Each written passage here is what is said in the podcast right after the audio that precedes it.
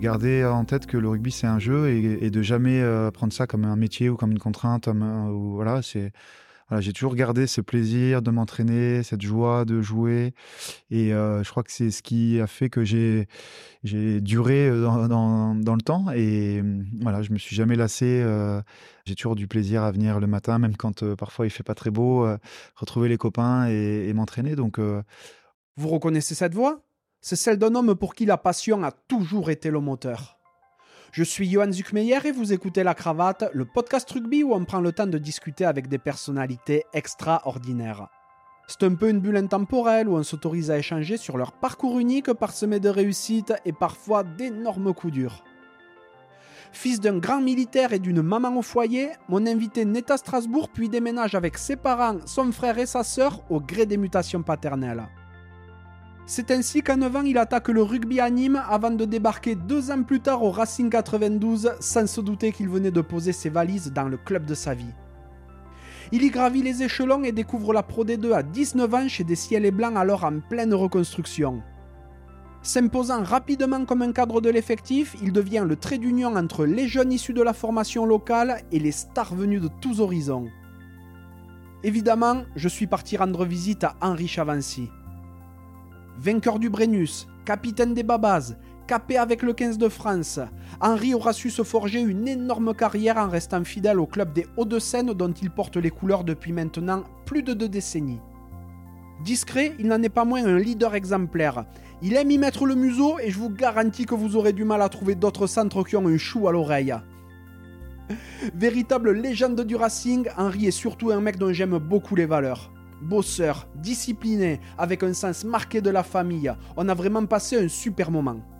Petit rappel très important, n'hésitez surtout pas à adhérer à l'assaut en vous rendant sur le lien en description de l'épisode. C'est capital pour que l'aventure de la cravate perdure.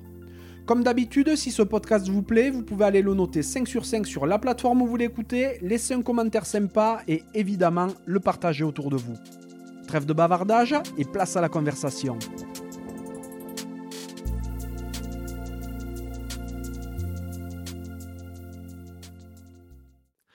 Salut Henri, salut, comment ça va? Ça va et toi? Ça va, ça va, super. Merci beaucoup. euh, je suis super content d'être avec toi aujourd'hui parce que ben, euh, tu me reçois dans, euh, dans l'antre du, du Racing 92. Ben écoute, euh, je suis ravi de, de t'accueillir ici et, et ravi de discuter un petit peu euh, avec toi. On est vraiment là dans le, dans le cœur du réacteur. hein. C'est euh, ben, le centre d'entraînement où vous, vous trouvez au Plessis-Robinson. Ouais, ouais, ben, euh, on est ici au Plessis-Robinson, donc au, au centre d'entraînement du, du Racing 92. Euh, on est très exactement dans le clubhouse euh, des jeunes, euh, du centre de formation et, et de l'école de rugby. C'est une place importante euh, ici au Racing, les jeunes, donc ils ont leurs propres locaux et, et voilà, c'est ici aussi qu'ils qui jouent leurs matchs la plupart du temps. Donc ça nous permet de les côtoyer au quotidien quand on, euh, on les voit s'entraîner et, et parfois le week-end aussi quand euh, on a des entraînements et que- et, et qu'ils jouent ici. Et ne pas oublier d'où tu viens surtout. Ouais, c'est sûr. Moi, à l'époque où j'étais euh, à l'école de rugby, c'était euh, à Colombes, donc euh, pas ici. Le centre d'entraînement, il a été inauguré, si je dis pas de bêtises, il y a 4-5 ans, même peut-être un, un peu plus. Je dis peut-être une bêtise. On était à la Croix de Berny euh, avant de venir ici. Et moi, avant la Croix de Berny, c'était à Colombes, donc euh, ça remonte. Tu vois les, petits jeunes avec les mêmes couleurs que toi quand tu étais petit. Et ah ouais, il y a plein de trophées. C'est c'est vraiment, euh, vraiment super bien fichu. Vous avez un grand complexe avec un terrain synthétique aussi, euh, méga salle de muscu. Enfin voilà, comme ça se fait de plus en plus en top 14, mais vous êtes super, super bien installés. Donc, euh, ben, tout d'abord, je tiens à remercier mes potes, hein, euh, Nicolas Brosse, euh, Nico qui est entraîneur des, cadets ici. Je remercie également Damien Vénès qui est analyste vidéo pour les pros. Je remercie également Justine qui est responsable de la com pour avoir réussi à, organiser un petit peu tout ça, notre rencontre. Merci à tous les trois et je suis sûr qu'on va passer un super moment. Il y a super longtemps hein, que j'ai envie de venir à ta rencontre, ben, pour diverses raisons, hein, pour ce que tu représentes, parce que tu portes euh, sur toi aussi un grand pan de l'histoire du Racing, hein, mais aussi parce que malgré ta carrière hors norme, tu es, euh, je trouve, un joueur qui n'a pas la notoriété de son CV. J'ai l'impression qu'on ne te connaît pas trop non plus parce que tu t'épanches pas spécialement sur les réseaux sociaux. Donc, euh, mais c'est vrai hein, que sportivement, on te connaît très principalement par rapport à ta carrière pro qui s'est pour le moment inscrite uniquement avec le Racing. évidemment, carte internationale, hein, euh, mais j'ai envie d'en savoir beaucoup plus sur toi. Et pour démarrer notre échange, je vais te demander de quoi rêver le petit Henri. Bah écoute, euh, déjà merci euh, d'avoir pensé à moi. Je suis ravi de, passer ce moment euh, avec toi. de quoi rêver le, petit Henri? Écoute, pas forcément d'être rugbyman professionnel. Voilà, moi j'ai commencé par la natation. Et voilà, mon, papa était bah, fan de rugby, donc on regardait aussi le, rugby à la télé. Et c'est vrai que à l'âge de 9 ans, j'ai commencé le rugby, mais c'était ce qui m'a attiré, c'est vraiment passer du temps avec, euh, mes copains, euh, voilà, m'amuser tous les mercredis après-midi à l'entraînement, les tournois. Je rêvais pas forcément de, de, grandeur, d'être pro. Je, pense que je me suis rendu compte assez tard finalement qu'on pouvait être pro déjà, qu'on pouvait faire de ce, sport un métier. Donc, donc voilà, ça arrivait petit à petit et et je pense euh, à partir du moment où je suis rentré au centre de formation du Racing, là, ça a commencé à être un objectif. Mais euh, voilà, c'était pas forcément un rêve d'enfant. Donc, euh, de quoi rêver Henri bah, Mon papa était militaire, donc certainement quand j'étais plus jeune, je rêvais plus d'avoir une carrière peut-être dans l'armée que de rugbyman. Tu es euh, issu d'une famille de militaires ou c'est juste ton papa? Euh, Oui et non. Euh, mon papa était militaire et en fait, le, mon grand-père maternel était militaire. Mmh. Donc, j'ai des militaires dans, dans ma famille. J'en ai beaucoup aussi dans ma famille éloignée. J'ai des oncles aussi qui sont dans l'armée, etc. Donc, finalement, on peut dire que j'ai pas mal de famille qui est militaire, mais le papa de mon papa n'était pas du tout militaire. voilà. Donc, oui et non. Ok. T'as grandi où Parce que j'imagine que fils de militaire, on bourlingue pas mal. Ouais, bah, j'ai un peu voyagé. Euh, j'ai habité euh, principalement en région parisienne et à Nîmes. J'ai fait pas mal d'allers-retours en fait entre, entre Nîmes et, euh, et, la région parisienne. Mon, mon papa était dans la Légion étrangère, donc du coup à Nîmes il y, a un régiment de Légion et, et, du coup il, il, y a, il y a fait plusieurs affectations. J'ai habité aussi deux ans à Djibouti en Afrique. Ah, c'est là où justement mon papa a commandé son régiment euh, de Légion étrangère. Ces deux années formidables. Euh, euh, j'ai énormément de, de, souvenirs et de, bons souvenirs là-bas. Et à partir du moment où je suis rentré de, Djibouti, bah, c'est là où j'ai pris un petit peu mon envol. J'habitais plus après chez mes parents. J'ai fait trois ans d'internat au lycée, au lycée militaire à Saint-Cyr. Et après, bah, j'ai commencé à, être au centre de formation du Racing, donc habiter chez moi, plus chez mes parents. Donc euh, voilà, Nîmes, région parisienne euh, dans plusieurs endroits et, Djibouti. et j'ai cru comprendre que tu étais né à, Strasbourg également. Qu'est-ce qui fait que tu es né là-bas? Bah, Je suis né à Strasbourg euh, parce que la famille du côté de ma maman est, alsacienne, hein, donc voilà, de, Strasbourg et de, Colmar. Et en fait, moi, je suis né un peu prématurément. Et du coup, mon papa était en Guyane quand, quand je suis né. du coup, bah, ma maman est, est venu accoucher euh, bah, auprès de sa famille euh, à Strasbourg. Et voilà, mon papa euh, est rentré en urgence, mais il n'était pas encore arrivé du coup quand, quand je suis né. D'accord. Bah, tu dois pas être très prématuré, solide comme t'es quand même. Ah, un bon mois quand même. Donc, ah ouais, je me suis rattrapé après. T'as des frères et sœurs? Ouais, euh, je suis l'aîné d'une de, de, fratrie de, de trois. Donc, euh, j'ai un, petit frère, mhm. euh, Louis Mathieu, qui a deux ans de moins que moi, donc 33 ans. Et une petite sœur, Hortense, qui a six ans de, de moins que moi, donc 29 ans. Euh, attiré par le rugby ou pas, ton frère oui, ta sœur? Oui, mon petit frère qui, qui joue euh, encore là en, folklore, il, joue à Versailles. Euh, donc il a joué aussi un petit peu au Racing, il a joué à, Versailles beaucoup, à Boulogne aussi un petit peu. Donc il a un petit peu bourlingué dans, en région parisienne.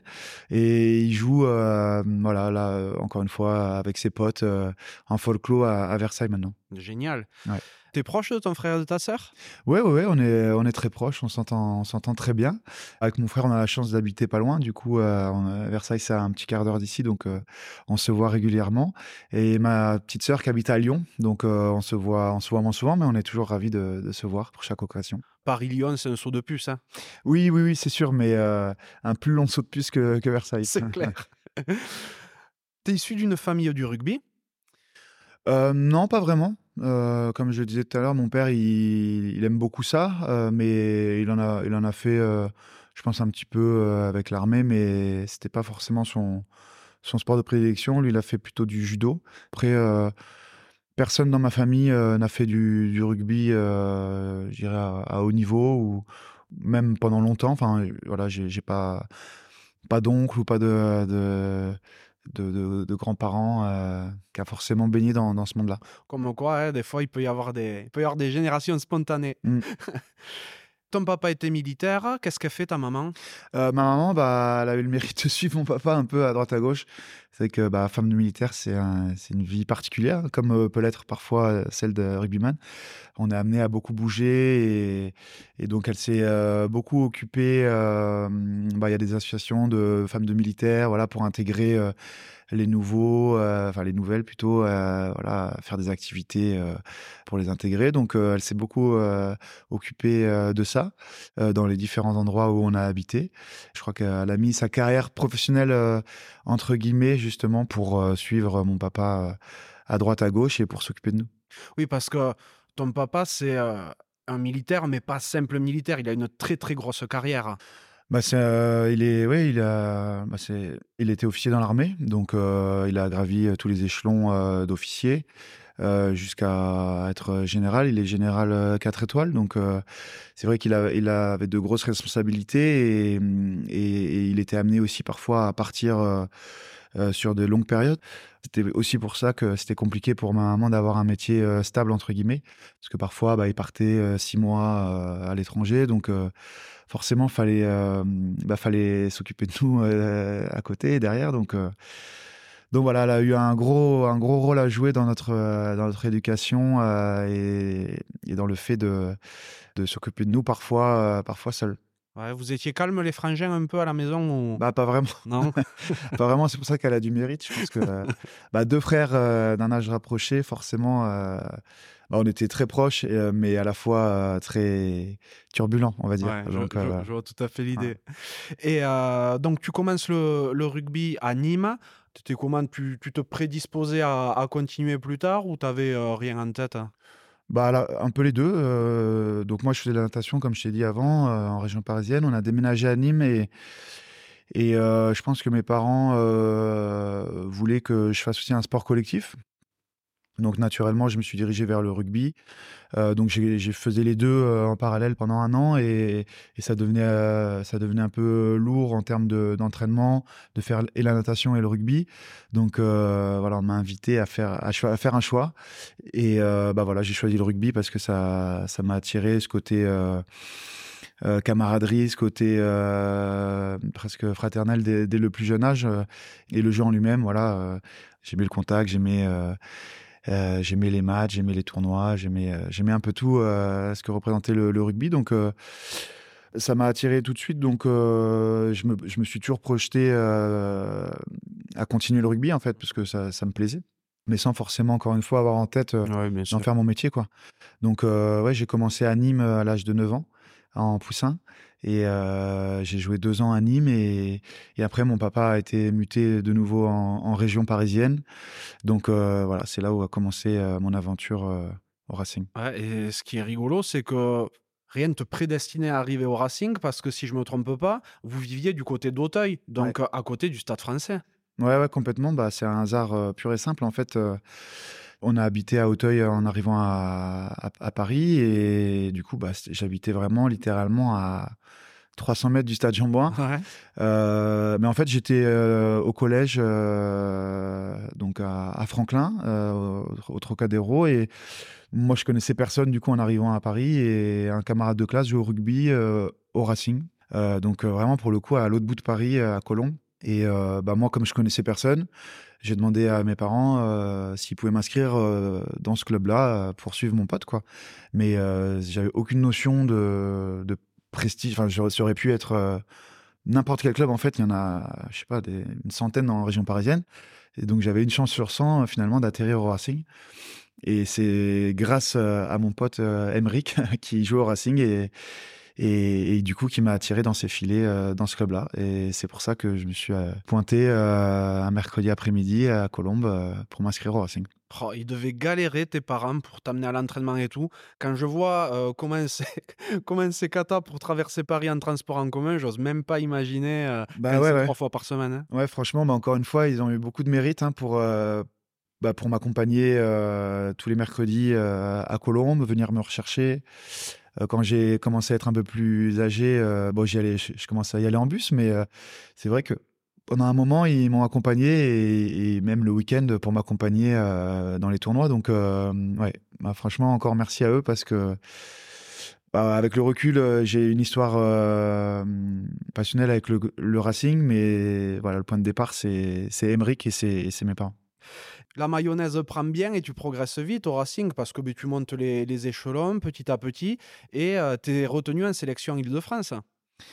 Ouais, euh, ouais, ouais, bah en fait, euh, du coup, bah j'arrive euh, au Racing à, à, 11 ans, en Benjamin, et je fais quelques années au Racing, et après on, on, déménage donc à, à Djibouti, donc c'est les, les deux ans dont, dont, dont on parlait tout à l'heure, et en revenant au Racing, bah en revenant de Djibouti, du coup, bah naturellement, je, je retourne au Racing. T'avais joué à Djibouti ou? Ouais, ouais, ouais j'ai joué. Il y avait un club là-bas? Ouais, ouais, bah il y avait pas de club, mais je jouais avec l'armée du coup. D'accord.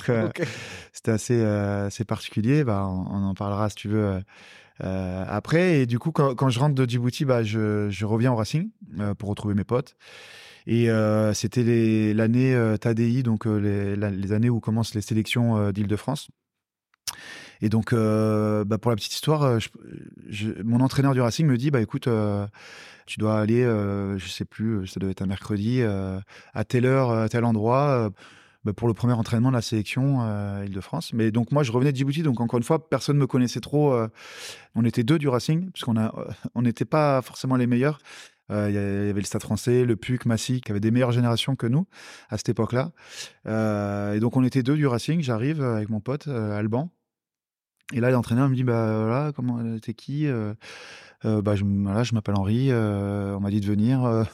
donc je, pense a priori, je n'étais pas du tout prévu pour l'entraînement il me dit bon bah ok, euh, bah, t'es là, bon bah viens, entraîne-toi. Et du coup ça s'est bien passé. Et de fil en aiguille, euh, c'est qu'on avait une super génération. Euh, euh c'était bah, 88 en Ile-de-France, c'est la génération Mathieu Bastaro, Wesley Fofana, Arthur Joly, Dovkos, bah, pas mal de joueurs finalement qui ont eu une belle carrière. Et donc, euh, voilà, ça, nous, ça nous a amené vers le titre de champion de France, TADI. Donc, voilà, c'est des souvenirs extraordinaires. C'est mon premier titre de, champion de France. Et voilà, j'ai la chance de recroiser encore euh, souvent euh, des coéquipiers de cette époque-là. Euh, Mathieu Bastaro, là, on a encore une fois où on était en vacances ensemble cet, cet été. Et, et voilà, c'est toujours des, des, souvenirs extraordinaires qu'on a plaisir à se remémorer. Ah J'imagine bien. Et mais du coup, raconte-moi un petit peu à, à, Djibouti comment ça se passait. Il y avait une équipe militaire, c'était les gamins des, des militaires. C'est comment ça se passait? Bah, En fait, à Djibouti, il y, y, a beaucoup de militaires français parce que c'est bah, c'est un point un peu stratégique euh, pour l'armée française et il y a beaucoup de régiments du coup. Donc euh, mon papa euh, commandait le, régiment de Légion étrangère, mais il y a aussi les troupes de marine, l'armée de l'air, la marine. Enfin bon, il y a, beaucoup de, régiments et il y avait qu'un seul, c'est même pas un club, c'est l'armée de l'air qui avait un terrain et qui s'entraînait toutes les semaines. Et du coup, bah, moi, j'allais m'entraîner avec eux bah, toutes les semaines, donc avec les militaires. Donc euh, bah, j'avais 14 ans euh, quand je suis arrivé, donc entre 14 et 16 ans, j'allais, voilà, je m'entraînais avec l'armée. On faisait des matchs aussi contre l'armée américaine, euh, contre les bateaux de passage. donc c'était super pour moi parce que hum, ça m'a beaucoup développé bah, physiquement. forcément, je jouais avec des mastodontes alors que moi j'étais adolescent quoi, j'avais 15 ans, 14, 15 ans. Et donc ça m'a beaucoup apporté de ce point de vue-là, physiquement et même en termes d'état d'esprit, de courage entre guillemets, voilà de donc euh, c'est un, épisode euh, vraiment qui a marqué euh, ma, vie d'abord et ma carrière aussi parce que je pense que je, suis aussi le joueur que je suis aujourd'hui grâce à ce passage-là avec, avec l'armée. Ah bien sûr, mais il y a beaucoup de choses qui se comprennent parce que c'est vrai que bah, tu es un redoutable défenseur et tout, et on peut imbriquer les trucs pour comprendre aussi d'où ça peut venir, clairement. Hein. Bah, je pense que oui. J'ai alors déjà de base, je pense qu'on m'a inculqué cet état d'esprit-là au niveau familial, mais forcément, ce passage avec l'armée m'a aussi inculqué énormément de, valeurs et le, au contact de ces, de ces joueurs-là, de ces hommes-là, bah, j'ai voilà, beaucoup appris. Ouais. Mmh. Bon, quand tu reviens en France, tu fais pas comme beaucoup de bons joueurs d'Île-de-France, tu pars pas à la Canale. Bah, ça rejoint un peu ce que je disais. En fait, quand je suis revenu de Djibouti, bah, c'était justement cette période où où on commence à être euh, intégré euh, bah, les, pôles espoirs. À l'époque, ça n'existe plus, mais les pôles espoirs, euh, les, équipes de sélection, les centres de formation. Et bah, moi, personne ne me connaissait. Donc, bah, en rentrant de Djibouti, bah, en fait, comme je connaissais encore une fois personne sauf mes potes de, l'équipe du Racing que j'ai retrouvé, mais je suis allé en internat au lycée militaire à Saint-Cyr. Voilà, personne ne me connaissait pour intégrer la Canale.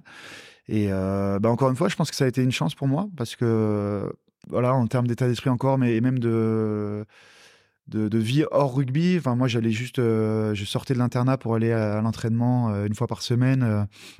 C'était à Saint-Cyr et, les entraînements à Colombes. Donc, pour ceux qui connaissent l'île de France, c'était encore une fois de l'autre côté euh, d'île de France. Donc, euh, je me faisais un périple euh, une fois par semaine pour aller m'entraîner avec, les potes. Mais, à côté de ça, je, ne baignais pas forcément dans un, moule rugby où je pensais rugby tout le temps. Bah non, j'avais mes potes du lycée où on faisait nos conneries à l'internat ça m'a beaucoup apporté dans, mon, état d'esprit, dans ma façon de voir les choses, que bah, le rugby, ça restait un plaisir et uniquement ça, c'était pas voilà, j'avais pas de pression particulière pour être formaté, pour être un joueur professionnel. Euh, voilà, je vivais ça comme un plaisir de venir, euh, de sortir de l'internat une fois par semaine et de jouer avec mes potes. Euh, voilà, sans pression particulière, quoi. Et tu parles du lycée militaire de Saint-Cyr, mais auparavant, bon, avais fait évidemment le collège, tout ça. Tu as toujours été dans des établissements de prestige, de très haut niveau, quand même, niveau scolaire. C'était une, une volonté familiale, c'était pour exploiter des capacités que tu avais. Comment ça se passait? En fait, ça a été des opportunités à chaque fois parce que bah, encore une fois, ça rejoint euh, la vie d'enfant de, militaire où on, bouge en fait beaucoup. Et du coup, euh, quand je suis arrivé euh, de Nîmes à Paris, bah, en fait, j'avais pas d'attache, je savais pas où aller. Mes parents connaissaient bien quelqu'un à, Franklin, donc effectivement, c'est un, établissement assez élitiste. Donc, je me serais peut-être pas retrouvé ici si j'avais grandi tout le temps en Ile-de-France, mais du coup, je me suis retrouvé à Franklin. Après, euh, du coup, on a déménagé à Djibouti. Donc, il y a un collège, français euh, et un lycée français à Djibouti, euh, lycée Kessel. C'est un très bon lycée aussi. donc, j'ai eu la chance de faire deux ans au collège là-bas. Et en repartant en France, bah, j'avais fait les, tests pour intégrer les lycées militaires parce que bah, je ne savais pas où aller et que je me dis, mes parents se sont dit, bah, on sait jamais, autant faire les tests pour avoir une solution de secours si jamais j'ai pas de de lycée en, revenant en France. Et j'ai été pris à Saint-Cyr, en fait. Et donc, euh, bah, finalement, euh, j'ai été là-bas. Je pense que ça arrangeait bien mes parents aussi de, me mettre en internat à cette époque-là. Euh, et, ça a été trois années extraordinaires où j'ai joué au rugby aussi avec le lycée. Où j'ai eu des, éducateurs formidables, Luc et, Bertrand, qui sont encore au lycée militaire et que j'ai plaisir à, retourner voir. Et on avait une équipe on avait une, équipe assez performante. Euh, franchement, on, a fait les, championnats de France euh, avec le lycée où, on allait jusqu'en phase finale à chaque fois. Donc c'était assez unique parce qu'on était un tout petit lycée finalement face euh, au gros lycée qui drainait énormément de joueurs de rugby. Nous, on, était un petit lycée, mais on s'en sortait bien. Et pour la petite histoire, je jouais euh, au lycée avec, euh, avec euh, le Vianney, le, chanteur qui était au lycée militaire aussi avec moi. Et, donc, on jouait au rugby ensemble. J'avais entendu qu'il aimait le rugby. Il était bon? Il était pas mauvais, ouais, ouais. franchement, il était bon. il, était, il était passionné. Il est passionné par le rugby. Il, était déjà passionné par le rugby. Je pense que c'est aussi. des valeurs qu'il a en lui et qui font que bah, aujourd'hui, ça reste euh, quelqu'un d'extraordinaire avec des valeurs euh, d'une simplicité euh, folle et c'est vraiment quelqu'un de, top et qui a, vraiment ses valeurs de, liées au rugby. Est-ce qu'il a mieux fait de choisir la musique ou il aurait mieux fait de persévérer dans le rugby? Bon, Je pense qu'il avait beaucoup de qualités dans le rugby, mais vu euh, son, son, talent et sa carrière euh, dans la musique, euh, il a bien fait de, se diriger vers cette voie-là. Et bon, suite à, votre titre TADI, toi, tu continues à progresser. Là, tu es, es, plus attendu, tu es reconnu par, les, par les, les, sélections, tout ça, et ça se passe mieux? Oui et non. encore une fois, donc on est, on est champion en TADI. Et après, bah, du coup, moi, je reste, euh, bah, je continue au Racing. Euh, Krabos, euh, Réchel, où on n'avait pas des très très bonnes régénérations, encore une fois, comparé bah, au Stade français, à Massy et au PUC, qui avaient des, très très belles générations. Mais voilà, mon attachement au club était déjà là. Et mais voilà, moi, ce qui m'importait, c'est de, jouer avec mes amis. Et mes amis, ils étaient au Racing. Donc, enfin, je, m'étais fait forcément des amis dans, dans les autres clubs. Mais voilà, mes racines étaient au, Racing. Et donc, j'ai pas trop fait de sélection après l'état DI en équipe de France moins de 18, moins de 19. Euh, j'ai pas trop euh, connu ça. Et tu fais pas en fait, euh, Je fais pas Marcoussi, non. Et en fait, un petit peu aussi par hasard, d'après ce qu'on m'a raconté, j'ai intégré l'équipe de France moins de 20 ans au, tout dernier moment avant la Coupe du Monde, en fait. Euh, j'ai pas fait donc en moins de 20 ans il y a le tournoi destination des, des, matchs amicaux etc j'ai pas fait du tout ça et en fait j'ai commencé à jouer en équipe première l'année la saison 2007-2008 et c'est mon année de moins de 20 ans et donc, je commençais à m'entraîner un petit peu avec la première. Et, et Pierre Berbizier euh, a, touché deux mots à Christophe Pombé, qui à l'époque était euh, à la fédération, en disant voilà, ben moi j'ai un, petit jeune au Racing euh, qui, est moins de 20 et qui, a du potentiel. bah, Est-ce que vous voudriez pas l'essayer voilà. Bah, donc, il y avait un match. c'était un match contre l'Afrique du Sud à Bondoufle, un match de préparation avant la Coupe du Monde des moins de 20 ans. Et donc, euh, je joue ce match-là. Et euh, bah, j'ai fait plutôt un bon match. Et donc, ils m'ont, ils m'ont sélectionné pour la Coupe du Monde euh, moins de 20 ans. Donc, voilà, c'est, ça a été finalement aussi peut-être un hasard, un peu comme l'état DI finalement, de me retrouver en équipe de France moins de 20 ans. Mais donc, après l'état DI, oui, j'ai continué au Racing. voilà, avec des générations plutôt moyennes rugbystiquement, mais, mais encore une fois, où où j'ai pris énormément de plaisir et qui ça m'a impliqué énormément de valeur parce que j'ai eu la chance d'avoir des éducateurs euh, et des entraîneurs euh, extraordinaires et des coéquipiers euh, qui m'ont beaucoup apporté. j'ai été surclassé aussi pas mal assez tôt en espoir, donc j'ai joué avec des joueurs plus âgés que moi et, et voilà, qui sont encore des amis aujourd'hui parce que euh, ils m'ont beaucoup appris, beaucoup euh, inculqué euh, des valeurs qui restent importantes pour moi aujourd'hui. Et, et, même si on n'était pas forcément très bon, on avait un état d'esprit irréprochable et, et, et c'est des, des, années qui, ont, qui m'ont beaucoup marqué. Ah, je, je, me doute. Pour recontextualiser un petit peu, les années dont on parlait, de 2005 à 2008, grosso modo, ouais. c'est pas le Racing qu'on connaît aujourd'hui. Ah non. ça galère, ça végète presque au fond de Pro D2. Puis il y a Jackie Lorenzetti qui arrive, euh, là avec un projet révolutionnaire. D'ailleurs, au départ, tout le monde le prend un petit peu pour un fou, hein, parce que c'est un des premiers euh, richissimes qui arrive dans le rugby comme ça, qui veut tout casser pour que ça cartonne derrière. Toi, tu arrives à tes 18-19 ans pile à ce moment-là, parce que lui, il arrive en 2007, si je ne me trompe pas. Et euh, bon, voilà, le, but, c'est de faire monter le Racing en top 14 et d'en, faire, d'en refaire le, le grand club qu'il a été. Donc, tu fais ton premier match en mars 2008, toi, avec l'équipe 1. Tu as tout juste 19 ans, mais euh, comme on le dit, le Racing est encore en Pro D2, évidemment avec un énorme projet, hein, parce que ça fait déjà un an que Jackie Lorenzetti est là. Donc, vous trustez le, quand même le haut de tableau de Pro D2. Toi, ton premier match, c'est contre Aurillac. Mmh. Ouais, ouais, bah. Ça me permet de parler aussi, euh, si tu veux bien, de, bah, justement de cette génération euh, avant Jackie, en fait, où bah, nous, on était euh, leurs premiers supporters avec les jeunes. on allait les voir à Colombes, on était 200, 300 dans, les tribunes. Et franchement, ils ont énormément de mérite, cette génération-là, parce que, comme tu disais, ils végétaient vraiment en, bas de classement de Pro D2 dans des conditions euh, bah, pas du tout professionnelles. Hein. Euh, il s'entraînait euh, à la Croix de Berny, euh, bah, c'était pas du tout les conditions qu'on a aujourd'hui. Hein. Et, franchement, grâce à eux, finalement, je pense que bah, Jackie Lorenzetti est arrivé. je pense que si on était descendu peut-être en dessous de la Pro 2, peut-être que, je sais pas, mais ça l'aurait pas forcément intéressé. Et, le fait que ces joueurs-là, justement, soient battus vraiment euh, année après année à maintenir le club, ça a permis de laisser une base euh, correcte et saine pour que Jackie euh, puisse faire tout le travail incroyable qu'il a fait depuis et, qu'on connaît. donc, bah, c'est vrai qu'il arrive en la saison 2007-2008. En fait, moi, j'arrive en équipe première avec lui, avec Pierre Berbizier aussi, qui l'a fait venir.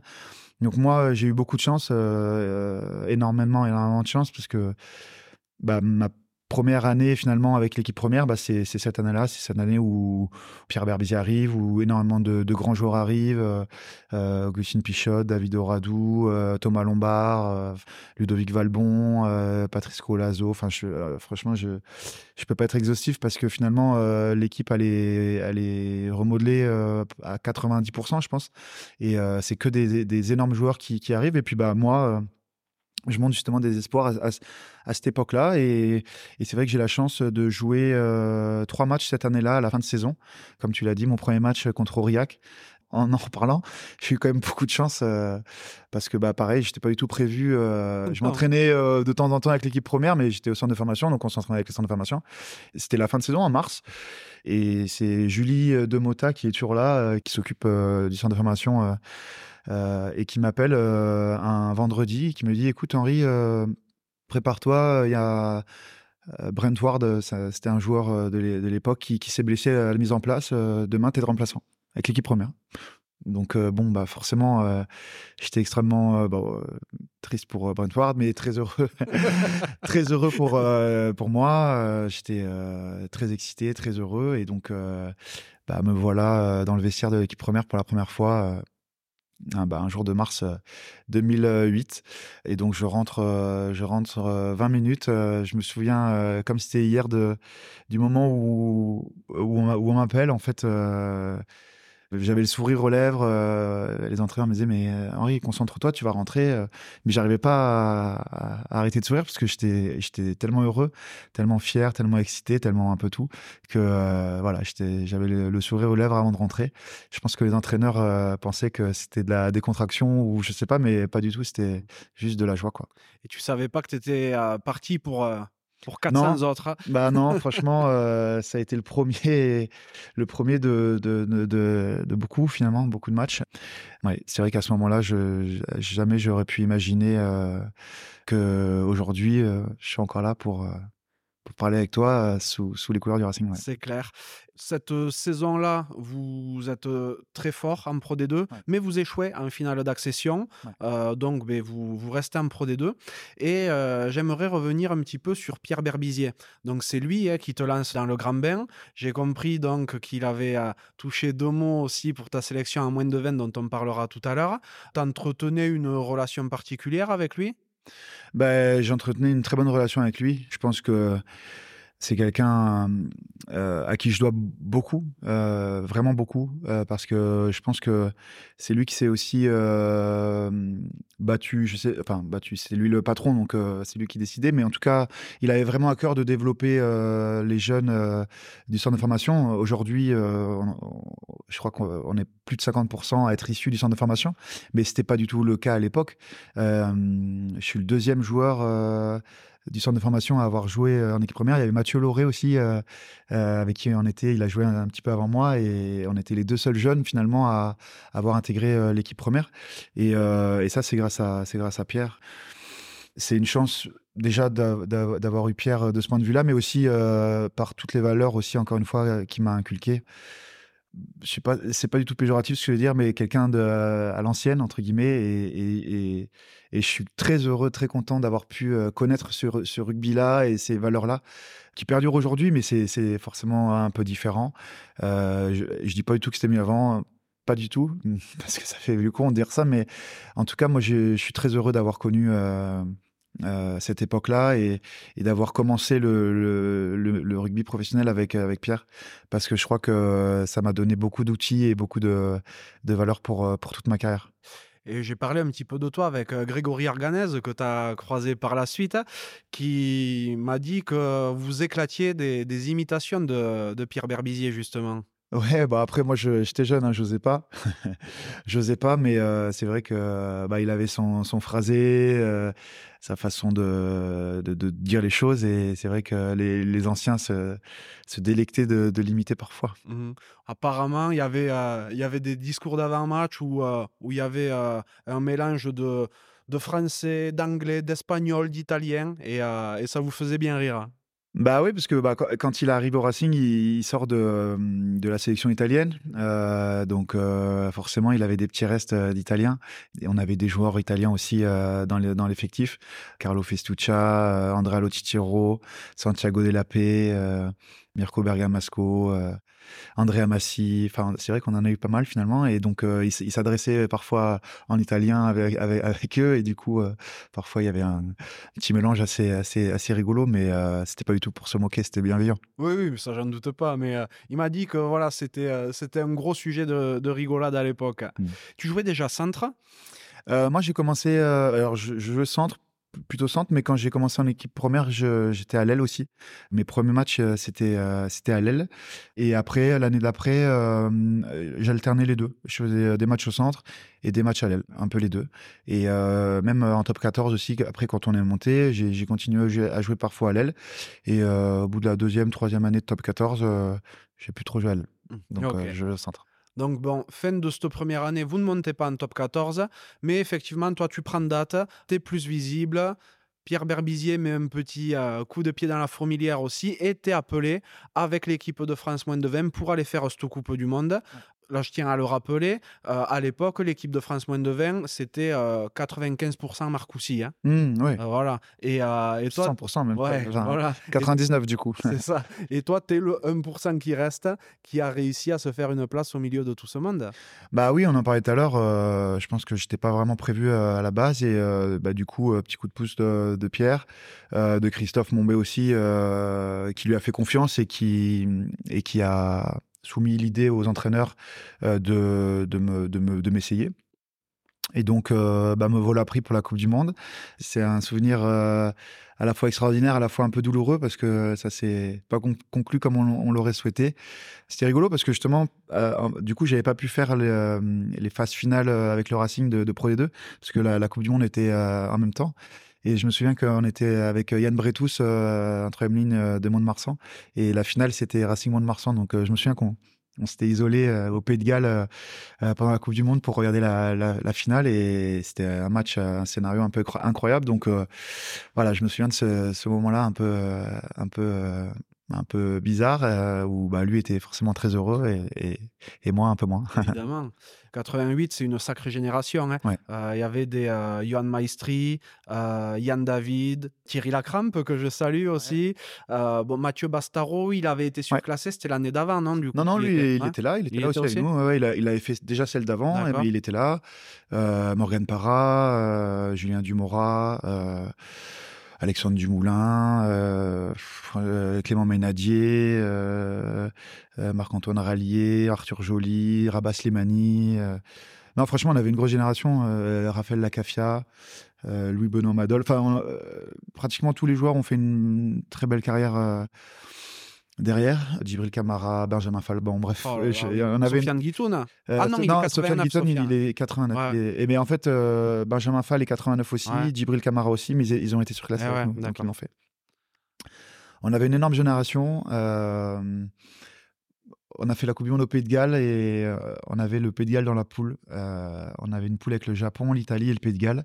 Et le Pays de Galles, donc c'était le dernier match de la poule. euh, à cette époque-là, je ne sais pas si c'est exactement pareil maintenant, mais il y avait il y a quatre poules et le premier de chaque poule est en demi-finale. Donc nous, on se retrouve, euh, on, bat le Japon, on bat l'Italie, et donc match euh, contre le Pays de Galles euh, pour euh, accéder à la, demi-finale. Déjà, le Pays de Galles, ils avaient une grosse génération aussi. hein. Ils avaient euh, Warburton, euh, Jonathan Davis, euh, Rhys Webb, euh, Dan Bigard. Enfin, ils avaient aussi, c'était euh, une génération dorée pour eux. Donc c'était vraiment un, gros, un match, euh, un gros match. Et, et on, on- on mène, en fait, on, on mène assez même largement de, de 10 points, je- si mes souvenirs sont bons. Et euh, à cette époque-là, c'est pas le, comme aujourd'hui où il y a le- la sirène, le chrono, etc. C'est à l'appréciation de l'arbitre, en fait, qui met les arrêts de jeu. On parle de ça, c'était en 2008, Ouais, je crois. 2008, ouais. Donc c'était il y a ouais, 15 ans. Ça rajeunit euh, pas. Ouais. Et, et donc, bah, en fait, sincèrement, avec toute la bonne volonté que j'ai euh, et la maturité peut-être que j'ai plus qu'à l'époque, même aujourd'hui, je me dis qu'on se- on s'est fait, euh, enfin, comment dire, ça va, sans dire de gros mots. Euh, bon, euh, L'arbitre est toujours honnête. L'arbitre est toujours honnête, mais euh, bon, là, franchement, euh, c'était. euh, Il y a eu 10 minutes d'arrêt de jeu, euh, pénalité sur pénalité sur pénalité. Enfin, bon, bref, on se fait, on se fait, on se fait voler. On va pas dire. euh, voilà, j'assume ce que je dis je, je le pense sincèrement.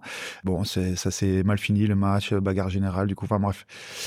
Très mauvais souvenir euh, ce, moment-là, euh, parce que je pense qu'on avait vraiment une, génération. euh, bon, il y avait des belles générations aussi, de, anglaises, néo-zélandaises, etc. Mais on, aurait vraiment pu rivaliser avec, avec ces équipes-là pour être championne du monde. Et, pour être champion du monde. Et voilà, c'est une énorme frustration parce qu'on a vraiment ce sentiment-là. Voilà, on, a, on a 19 ans à cette époque-là. très dur à encaisser, ce sentiment un peu de. Ouais, beaucoup de sentiments en fait. euh, Ouais, vraiment, l'injustice, quoi. Ouais, ouais, ouais, ouais, ouais. Donc, euh, donc à la fois un bon souvenir parce que pouvoir représenter la France dans une Coupe du Monde, c'est extraordinaire. euh, mais euh, voilà, ça se finit, ça se finit assez mal finalement. Et, et encore aujourd'hui, c'est vraiment une douleur qui est pas refermée parce que j'aurais vraiment aimé voir ce qu'on aurait pu faire avec cette génération-là. Ouais, ouais. Il faut passer à autre chose, Henri. hein. Ouais, non, mais Ça je suis 15 passé ans. à autre chose. hein. Je pense que j'im- j'imagine qu'on va en parler après. Mais euh, en tout cas, euh, une carrière se fait de haut et de bas. Et ça, c'est un bas. euh, on parlait tout à l'heure de Mathieu Bastaro. euh, bah, c'est des souvenirs, l'état DI, cette Coupe du Monde qu'on a en commun. Et, et on en reparle aussi souvent encore. Ah ouais. qu'on a, surtout lui, mais moi aussi un petit peu, connu beaucoup de choses après. Ouais, ouais, ça c'est sûr. Et tu continuais, enfin, on, on le passe très rapidement, mais la même saison, euh, tu fais la Coupe du Monde universitaire à 7. Ouais. Donc tu continues ton chemin et euh, la saison qui suit, hein, donc 2008-2009, là tu te fais vraiment ta place dans l'effectif, dans un Racing monstrueux, vous marchez sur tout le monde, euh, donc vous terminez champion de Pro D2, Euh, toi tu fais euh, une vingtaine de matchs, ce qui est énorme pour ton âge, Mm. tu mets 6 essais, fait, tu prends vraiment, euh, tu prends tes aises dans l'effectif quoi. Ouais, ouais, ouais, ça a été une année euh, vraiment géniale pour moi. euh, encore une fois, avec euh, des joueurs à côté de moi, euh, bah, des légendes de, ce sport. bah, J'en ai cité certains, mais il y en a d'autres qui arrivent, comme Andrew Mertens, comme Jérôme Fiol. Enfin, des, gens qui m'ont, voilà, je parle beaucoup de- des gens qui m'ont accompagné, mais vraiment j'ai eu beaucoup de chance de, commencer ma carrière à côté de joueurs comme ça parce que bah, c'est dans l'éducation d'un joueur, pas forcément d'un homme, mais aussi d'un homme, mais d'un joueur, c'est important d'avoir des anciens à ses côtés. Et de ce point de vue-là, j'ai été gâté. Donc ouais, c'est vrai qu'on a fait une saison, euh, on a perdu, je crois, 4-5 matchs. euh, donc c'était c'était génial, quoi. C'était génial. Malheureusement, euh, je me suis blessé. À la fin de saison, donc j'ai pas pu faire les, derniers matchs et connaître du coup sur le terrain euh, le, titre, les matchs qui ont acté euh, le, titre et la montée en top 14. Mais euh, c'est vrai que j'ai joué bah, tous les voilà jusqu'en jusqu'en mars avril tous les pratiquement tous les matchs et, et ouais j'ai pris énormément de plaisir énormément énormément énormément de plaisir et je pense que ça a été important pour moi de pas commencer en top 14 déjà je sais pas si j'aurais eu les les capacités les compétences pour commencer directement en top 14 donc euh, cette année et demie ces deux ans même si la première année j'ai très peu joué euh, m'ont énormément servi pour me développer et, et- et pouvoir être compétitif après euh, en, en top 14 Tu parlais de Jérôme Fiol. T'as appris à faire les cuillères ou pas? Non il m'a pas appris à faire des, des cuillères mais il m'a appris beaucoup de choses. C'est quelqu'un euh, duquel j'étais très proche euh, ma petite belette bah, de la même façon qu'un enfant bah, regarde ses parents pour se forger son caractère. Moi, je pense que aussi j'ai beaucoup appris euh, sans forcément leur, leur dire, mais euh, en les voyant évoluer, en voyant leur comportement, leur caractère. J'ai pris le, le meilleur de, de tous ces grands joueurs et je pense que, encore une fois, le joueur que je suis aujourd'hui et l'homme aussi que je suis aujourd'hui, euh, bah, je, leur, je leur dois beaucoup. Ah, Tu m'étonnes, mais ça doit être de la folie. T'as 20 ans, tu joues avec Andrew Mertens. Ouais, C'est euh, c'est incroyable. Ouais, ouais, non, franchement, c'est. Bah ouais, c'est incroyable. Et ce qui est le plus incroyable encore, c'est leur, euh, gentillesse, leur simplicité, leur bienveillance. Euh, Bah, j'ai voilà, j'ai eu beaucoup, beaucoup de chance. ouais. Ah, c'est fou. Moi, je jouais aussi avec Andrew Mertens, mais sur la PlayStation, tu vois. Euh, j'ai joué euh, avec Andrew Mertens à la PlayStation avant de jouer avec lui. euh. C'est fou. hein. Mais enfin, voilà, pour la petite anecdote, Andrew, on faisait un repas d'équipe il y a pas longtemps là, et je reçois un message. retourne-toi et il avait changé de numéro de téléphone depuis donc je, je savais pas qui c'était là je me retourne et c'était lui voilà, qui, me serre dans ses bras 15 ans après. Et, on a refait le monde pendant une heure. voilà, ça, ça, montre la simplicité de ce mec-là, de, cet homme-là. voilà, c'est quelqu'un d'extraordinaire. Et... Mais Andrew, mais il y en a plein. Thomas Lombard, je me, je j'ai 19 ans, mon, deuxième, donc, mon premier match contre Aurillac, mon deuxième match, on va à Limoges, c'est mon premier déplacement. Et là, euh, donc, euh, je me retrouve euh, en chambre avec Thomas Lombard. Donc j'étais ben, terrorisé hein, et voilà, il a eu énormément de bienveillance. il venait me voir après les entraînements pour me donner des conseils, pour m'encourager. donc pareil, Thomas, ça a été c'est toujours quelqu'un qui, avec qui j'ai beaucoup de plaisir à, à, discuter. Je peux pas être exhaustif, il y a tellement de joueurs qui m'ont apporté, mais maintenant que tu en parles, je trouve des points de ressemblance un peu entre Thomas et toi. Peut-être euh, d'un côté le milieu d'où vous venez, mmh euh, que vous ayez grandi. Ah, il de Versailles, hein Ouais, voilà. Que vous ayez grandi dans l'Ouest parisien, autant mmh. l'un que l'autre. Le poste, évidemment, les postes, ailier, centre. Il y a beaucoup de, points communs, hein. même jusqu'à la façon de parler, très posé, très calme. Ah oui. Bah, en tout cas, c'est quelqu'un que j'apprécie beaucoup. Et euh, c'est vrai que bah, peut-être qu'on vient un peu du même milieu et que bah, on n'a pas le même parcours, mais euh, on, ouais, peut-être qu'on peut dire qu'on se ressemble un peu. Ouais, c'est drôle. en tout cas, je pense ça comme un compliment. Ah ben, ça en est un. Et euh, donc l'année de la montée, 2009-2010, euh, ça se passe super bien hein, parce que vous terminez barragiste. C'est ce qui est très très rare pour un promu. Je, si je me trompe pas, je crois que les, les seuls à avoir réalisé cet exploit, c'est Oyonnax, quelques années plus tard. Ouais, mais je, je crois que c'était leur deuxième année, euh, Oyo. Je suis pas sûr que ce ah, soit leur première année. Ah, mais j'ai peut-être une ah, bêtise. Ah, alors, c'est peut-être euh, c'est peut-être un exploit mm. unique hein, que, que vous avez fait là. Donc, euh, ce qui est étonnant, c'est que vous montez en top 14, mais vous avez déjà l'allure d'un favori parce que vous avez un effectif, de, un effectif monstrueux. Vous arrivez l'éléphant dans le, dans le, magasin de porcelaine quoi, pour, pour tout casser et ça marche dès le départ.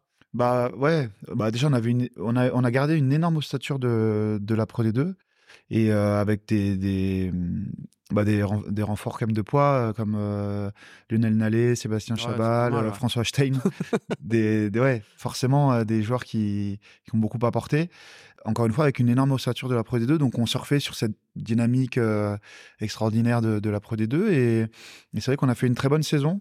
Et sincèrement, je pense qu'on aurait dès la première saison pu être champion de France parce que euh, on, rivalisait avec tous les, les, grosses équipes du championnat.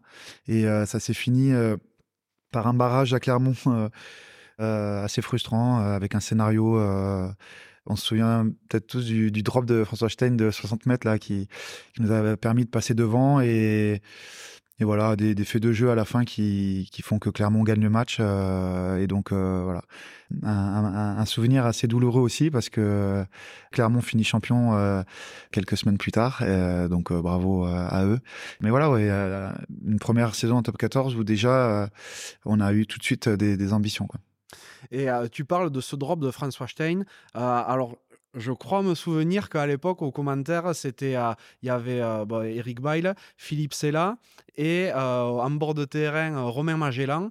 je crois que c'est ce drop-là. Hein. Là, il y a François Stein qui le tape, un truc de fou. Et il y a Philippe Sella qui s'emballe, il dit que c'est monstrueux, que c'est incroyable ce qu'il a fait. Et Romain Magellan, en bord de terrain, qui dit il avait le vent avec lui. Et, et, là, c'est là, il le, il le démonte, il dit tu l'aurais mis toi quand même, même avec le vent ou quoi. Il dit c'est un exploit qu'il a réalisé là et tout. Ah ouais, non, bah, j'ai pas revu depuis un drop aussi. Euh, bah, surtout qu'il passe, euh, il arrive dans, dans, les tribunes, quoi. C'est pas comme s'il passait Rick Rack, quoi. Ah, c'est un truc de fou.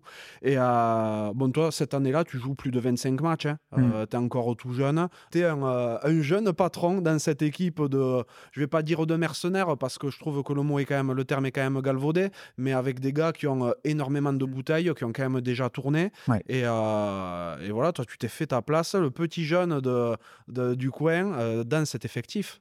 Ouais, ouais, ouais. C'est vrai que euh, j'ai eu la chance de, de beaucoup jouer euh, avec, encore une fois, des, bah, des partenaires extraordinaires et je me suis voilà je me sentais très bien dès le début et voilà un bon souvenir jusqu'à ce jusqu'à ce match un peu frustrant quoi vous perdez ce barrage, mais toi, tu as quand même une, une belle consolante parce que tu es appelé avec la deuxième équipe de France, France A. Ouais, ouais, c'est vrai que euh, j'ai été appelé euh, été-là en, équipe de France A pour faire euh, la Churchill Cup, ça s'appelait à l'époque, une tournée aux États-Unis. donc, bah, c'est encore une fois une super expérience qui s'est pas très bien fini parce qu'on l'a pas gagné et c'était l'ambition de, de l'équipe de France. Mais euh, voilà, encore des souvenirs extraordinaires euh, euh, avec un super groupe et, et ouais, pour moi ça, voilà, c'était encore une étape dans ma construction et, et dans mon dans mon dans mon parcours quoi, une belle étape. À l'époque, donc, ça existait encore, hein, donc la, deuxième équipe de France. Maintenant, c'est les U20 qui sont plus ou moins la deuxième équipe de France. Mais toi, tu es sur une des, dernières années où donc c'est France A tu te dis qu'il y a moyen d'aller chercher un cran au-dessus si tu continues comme ça? Bah forcément, euh, quand on est euh, dans l'antichambre, on, commence à, l'envisager. Euh, après, voilà, c'était une époque où au centre, il y avait énormément de très bons joueurs. Et donc, voilà, j'étais à la fois proche, mais à la fois loin aussi. Donc, c'était pas forcément une obsession, mais c'était dans un coin de ma tête, ouais. En tout cas, tu continues sur ta lancée en club parce qu'en 2010-2011, vous arrivez cette fois en demi du championnat.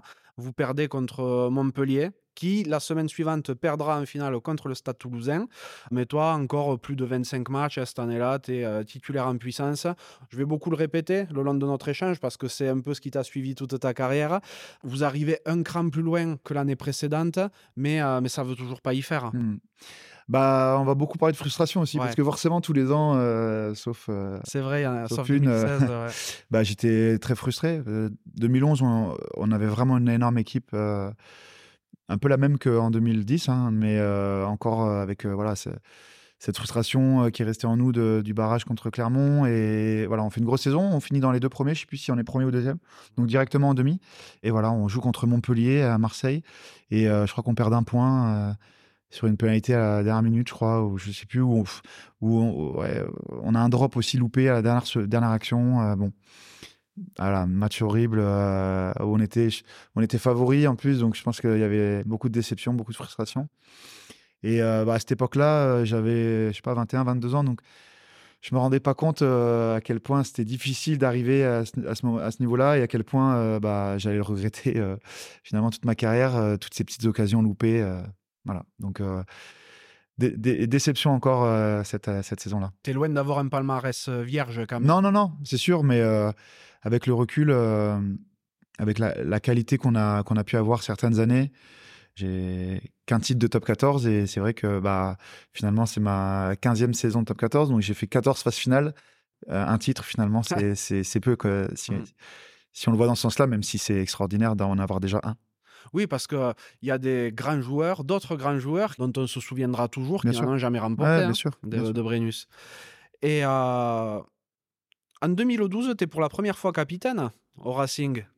Oui. Euh, c'est un vrai changement pour toi. C'est tu l'impression de t'asseoir vraiment dans cet effectif? Comment tu le ressens? Non, non, non. Euh, non, non bah, on avait des grands capitaines, euh, Lionel Nallet, bien sûr, euh, Jacques Crogneux, à cette époque-là. Et bah, c'est vrai qu'il y a un blessé, deux blessés, une équipe peut-être un peu remaniée, je sais plus. Et, et là, on me nomme capitaine pour la première fois. Donc, bah, j'étais un peu impressionné, un peu timide, forcément, c'est un peu gêné, peut-être.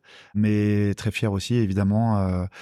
Ah bah, en 2012, j'avais 24 bah, ans. Ouais, 23, 24, 24, ans. Donc, encore une fois, là, je me rappelle de la bienveillance de, tout le monde, des anciens qui me mettaient à l'aise et, et qui me faisaient comprendre que, sentir et comprendre qu'ils me suivraient il me suivrait, il m'aiderait, il m'épaulerait. Donc, euh, c'était à, cette époque-là un peu impressionnant, un peu. Euh, peut-être j'avais un peu peur, mais voilà, ça, ça, se passait bien. Tu deviens capitaine sur le terrain, mais il paraît que tu étais euh, pas mal à, à, la coinche et au trou du cul aussi dans le, dans le bus. Ouais, ouais, bah, j'aimais bien, euh, j'aimais bien jouer aux cartes. Euh, on avait euh, ouais, un effectif qui aimait bien aussi ça. Et on, passait des, des, bons moments à, à, jouer, à jouer à la coinche et à divers, divers jeux. Ouais, il paraît que les Fidjiens étaient pas mal. Cirelli Bombo, notamment, à la, ouais, ouais, Des bons tricheurs, surtout. ah ouais, les Fidjiens, Mais non, on passait des bons moments. Ouais. C'est vrai qu'on avait un groupe très soudé et qui, qui, aimait passer du temps ensemble. Ouais, on passait des, des, bons moments à jouer aux cartes. Ouais. Et dans la lignée de, de ton capitanat, tu es appelé pour la première fois avec les Babas, en 2012 également, tourné au Japon pour la première. Ça se passe bien? Ouais, ouais, bah, ça se passe bien. C'est, ça a été une aventure incroyable. encore une fois, j'étais jeune, 23, 24 ans, et, dans, l'équipe de cette tournée, il y avait énormément d'anciens. Et on avait rendez-vous dans un restaurant parisien où tout le monde se rassemblait. donc j'arrive, et là, c'était William Servat, William Servat, le capitaine. Donc, au moins, toujours un peu impressionné. Donc, je, lui tends la main comme ça et, il me tend pas la main, il me tend une feuille comme ça. Je dis, oh là là, qu'est-ce qui se passe? Et donc, je regarde la feuille et, et c'était toutes les règles de, Buffalo. toutes les règles qu'il avait instaurées de Buffalo. donc, Buffalo, c'est boire d'une certaine, de, la main gauche, etc. Pas accepter de main en main. Enfin, bon, bref. Il avait une liste de 5-6 règles. Euh, et, voilà, ça m'a mis tout de suite dans le bain. Je pense que ça a montré l'état d'esprit euh, bah, d'abord de, William, qui est quelqu'un d'extraordinaire et, avec qui euh, je me suis énormément bien entendu. Et, l'état d'esprit aussi de, de, cette équipe, de ce, de ce club des Barbarians, avec qui on a passé une tournée extraordinaire et avec qui j'ai eu la chance d'évoluer plusieurs fois. Donc, euh, donc voilà, ça, a été ma toute première expérience et, j'en garde des, superbes souvenirs. T'es bringer de base? Ouais, de base, oui. Moi maintenant, forcément, euh, avec l'âge et, le fait d'avoir des enfants, on, se calme un peu. Donc les jeunes euh, me chambrent en me, disant que je sors plus, et ils ont raison. mais, mais oui, oui, j'étais un gros bringer plus jeune. J'aimais bien ça, ouais. ouais, pareil pas le dernier. T'étais pas mal avec Julien Janet à l'époque. Ouais, la Jeanne, ouais, ouais, on a fait quelques, quelques belles bringues ensemble, quelques beaux souvenirs. Euh, mais oui, oui, j'aimais bien ça. J'étais pas le dernier. Qu'est-ce que ça représente pour toi l'esprit Babaz C'est ta vraie conception du rugby? C'est euh, comment tu le vois? Ouais, bah c'est une conception où il n'y a que le, plaisir, euh, pas de contraintes, ou en tout cas les contraintes, on se les met entre nous, bien sûr, parce qu'on crée des liens tellement forts en peu de temps que bah, qu'on a envie de, de, soulever des montagnes euh, tous ensemble euh, pour cette équipe, pour ce maillot, pour ces, pour ces couleurs. Et, euh, et ouais, je crois que c'est, il y a que ça qui rentre en, compte, c'est, l'humain, c'est l'affectif, c'est les valeurs, c'est l'identité.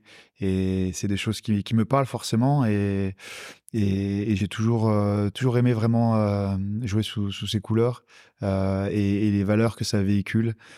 Euh, avec Denis Charvet, avec euh, Jean-Pierre Rive. J'en oublie bien sûr, mais euh, c'est des valeurs qui me parlent et, j'ai toujours, encore une fois, beaucoup de plaisir à, rejoindre cette équipe. Oui, parce que tu es appelé de nombreuses autres fois hein, avec les Babas, dont en 2015, on fait un petit, un saut en avant avant de revenir en arrière. 2015, tu, tu deviens capitaine des Babas. Ouais. C'est toi qui tends les règles du Buffalo cette fois? Ouais, ouais, c'était moi, le, c'était moi le patron du Buffalo cette fois-ci. Euh, ouais, c'était une énorme fierté. Euh, quand, quand Denis euh, m'appelle pour me dire ça, euh, ma première euh, réflexion, c'est t'es sûr? Parce qu'il y a encore une fois, il y avait des joueurs euh, qui avaient des carrières bien plus importantes que moi, avec des noms bien plus importants. Et, le fait qu'il ait pensé à moi, j'étais un peu impressionné au début, puis ça m'a fait aussi énormément plaisir. Et voilà, c'est un, superbe souvenir. on avait joué contre la Namibie à, Toulon, et on avait passé quelques jours mémorables tous ensemble. Et, et voilà, c'était une, énorme fierté. Et encore aujourd'hui, le fait d'avoir été capitaine de, de cette équipe-là, euh, voilà, c'est une fierté incroyable. C'est incroyable. Mm. C'est une belle reconnaissance euh, au-delà de au-delà du joueur, je pense de l'humain, parce que quand on te nomme capitaine des Babas, je pense que c'est aussi une récompense pour la personne que tu es. Je crois, je crois, euh, je crois que voilà, les Barbarians s'attachent beaucoup aussi à, à l'état d'esprit euh, des joueurs. Euh, et donc, euh, si on a pensé à moi pour en être le capitaine, c'est que je représentais peut-être aussi bien ces valeurs-là. Donc, au-delà de la fierté personnelle, aussi, c'est voilà, très gratifiant, bien sûr. Mmh. Je serais curieux d'être une petite souris à l'époque pour te voir en bringue. Parce que pour que tu aies été capitaine des. Je sais que William Servat est un gros bringer, mais si, si tu as été nommé derrière, c'est que ça doit pas être pour rien. Hein. J'ai beaucoup appris de lui. Ouais, j'en doute pas. Dans tous les domaines. Et euh, bon, cette saison 2012, en tout cas, euh, vous arrivez en barrage. Barrage, demi-finale, c'est un peu l'histoire de ta carrière, hein, de toute manière. Euh, mais à cette fin de saison-là, euh, Pierre Berbizier s'en va. Il prend un peu de recul sur le terrain, mais il reste quand même dans le club? Ouais, Pierre, euh, donc Pierre prend un peu de recul et Gonzalo arrive pour être le manager. Pierre était toujours là pour l'aider et pour continuer à servir le, club différemment. Mais voilà, c'est Gonzalo qui prend les rênes de, l'équipe première. Et voilà, il a fait, il a fait une saison, mais j'en garde aussi de, très bons souvenirs. Quelqu'un que j'apprécie énormément aussi, Gonzalo. et, voilà, il a eu un passage bref, mais qui a été très bien pour le club et, personnellement qui m'a marqué aussi. Et après, donc Laurent, Laurent Travers et Laurent Labi qui arrivent ah de Castres. Auréolé de, de la réussite à Castres. Ces deux entraîneurs là aussi qui, ben, d'abord à Montauban, ensuite à Castres, avaient un esprit très, très sud-ouest, mmh très familial, tout ça. Là, ils arrivent dans cette, dans cette énorme machine qui est en train de devenir le Racing. Vous le voyez de quel œil, vous? Bah, d'un très bon oeil. Je pense que euh, voilà, ils avaient des très bons résultats avec euh, avec Castres. Euh, bah, moi, du coup, je les avais connus aussi dans cette fameuse tournée au Japon en Barbarian. C'était eux les, les, entraîneurs. Donc forcément, j'avais passé des très bons moments avec eux et donc je vois je vois leur arrivée qui a été annoncée assez tôt finalement. Donc on, le savait et d'un très bon oeil et, et, je crois que ça ça a amené une, une nouvelle dynamique au, au club et on a passé jusqu'à ce que Laurent euh, s'en aille, Laurent Labi s'en aille, euh, des très belles années, ouais, pour moi personnellement et pour le club. Mmh, oui, parce que c'est vrai que dans les années qui suivent, bon, vous arrivez en barrage, en demi, mais pour la première fois, donc en, 2015, vous commencez à peser aussi sur la scène euh, internationale européenne, parce que vous arrivez en quart de finale de, je sais plus si c'était à l'époque c'était H Cup ou Champions Cup, mais c'était la H Cup encore. je pense, ouais. Donc vous arrivez en quart de H Cup. Oui, oui, on arrive en 2015, donc c'est nos notre première phase finale de, H-Cup. On avait fait une très belle euh, phase de poule euh, et du coup, on, avait la chance de recevoir euh, à Colombes les Saracens. frustration encore. on perd, on perd d'un point à la dernière minute, on menait de deux points à la dernière action et on fait une faute un peu stupide sur la dernière action et c'est Marcelo Bosch qui met une pénalité de 45 mètres pour la gagner et du coup voilà. Euh, énormément de déceptions euh, pour cette première euh, phase finale de, Coupe d'Europe, mais elle nous a donné aussi le goût d'y revenir et, dès, la, saison d'après, bah, ça a été une saison assez extraordinaire et où bah, en Coupe d'Europe on atteint la finale et en championnat on l'atteint aussi mais avec des, des, résultats voilà. et en 2015, j'en parle parce que c'est aussi euh, l'année de l'arrivée de Dan Carter au mhm. Racing. Et euh, c'est un filleul, un petit filleul ouais, ouais, bah après, c'est vraiment euh, anecdotique dans le sens où c'est pour la, voilà, plus pour l'image que je pense que c'est plus lui qui m'a, qui m'a appris des choses que, l'inverse. Mais, euh, mais ouais, ouais, c'est vrai que on, accueille Dan, Dan au club après la Coupe du Monde 2015. Euh, et, et ouais, c'est, je pense que ça, ça montre aussi l'attractivité du club et ses ambitions. Donc, ça a été une recrue incroyable qui nous a beaucoup, beaucoup apporté sur le terrain, mais aussi en dehors. Hein, sur la façon d'aborder les choses, euh, dans, dans, son leadership. Bah, je pense que c'est pas anodin si euh, euh, cette saison-là, euh, ça a été la première saison où vraiment on a pesé sur les, les deux côtés, championnat et, Coupe d'Europe. Et quand je disais que, étais, que c'était son filleul, donc que tu es son parrain, c'est parce que vous aviez un, un petit truc dans le vestiaire où quand il y a une recrue qui arrivait, elle était un peu mentorée par un ancien? Et, euh, et donc, c'est toi qui as été choisi pour, euh, pour Dan.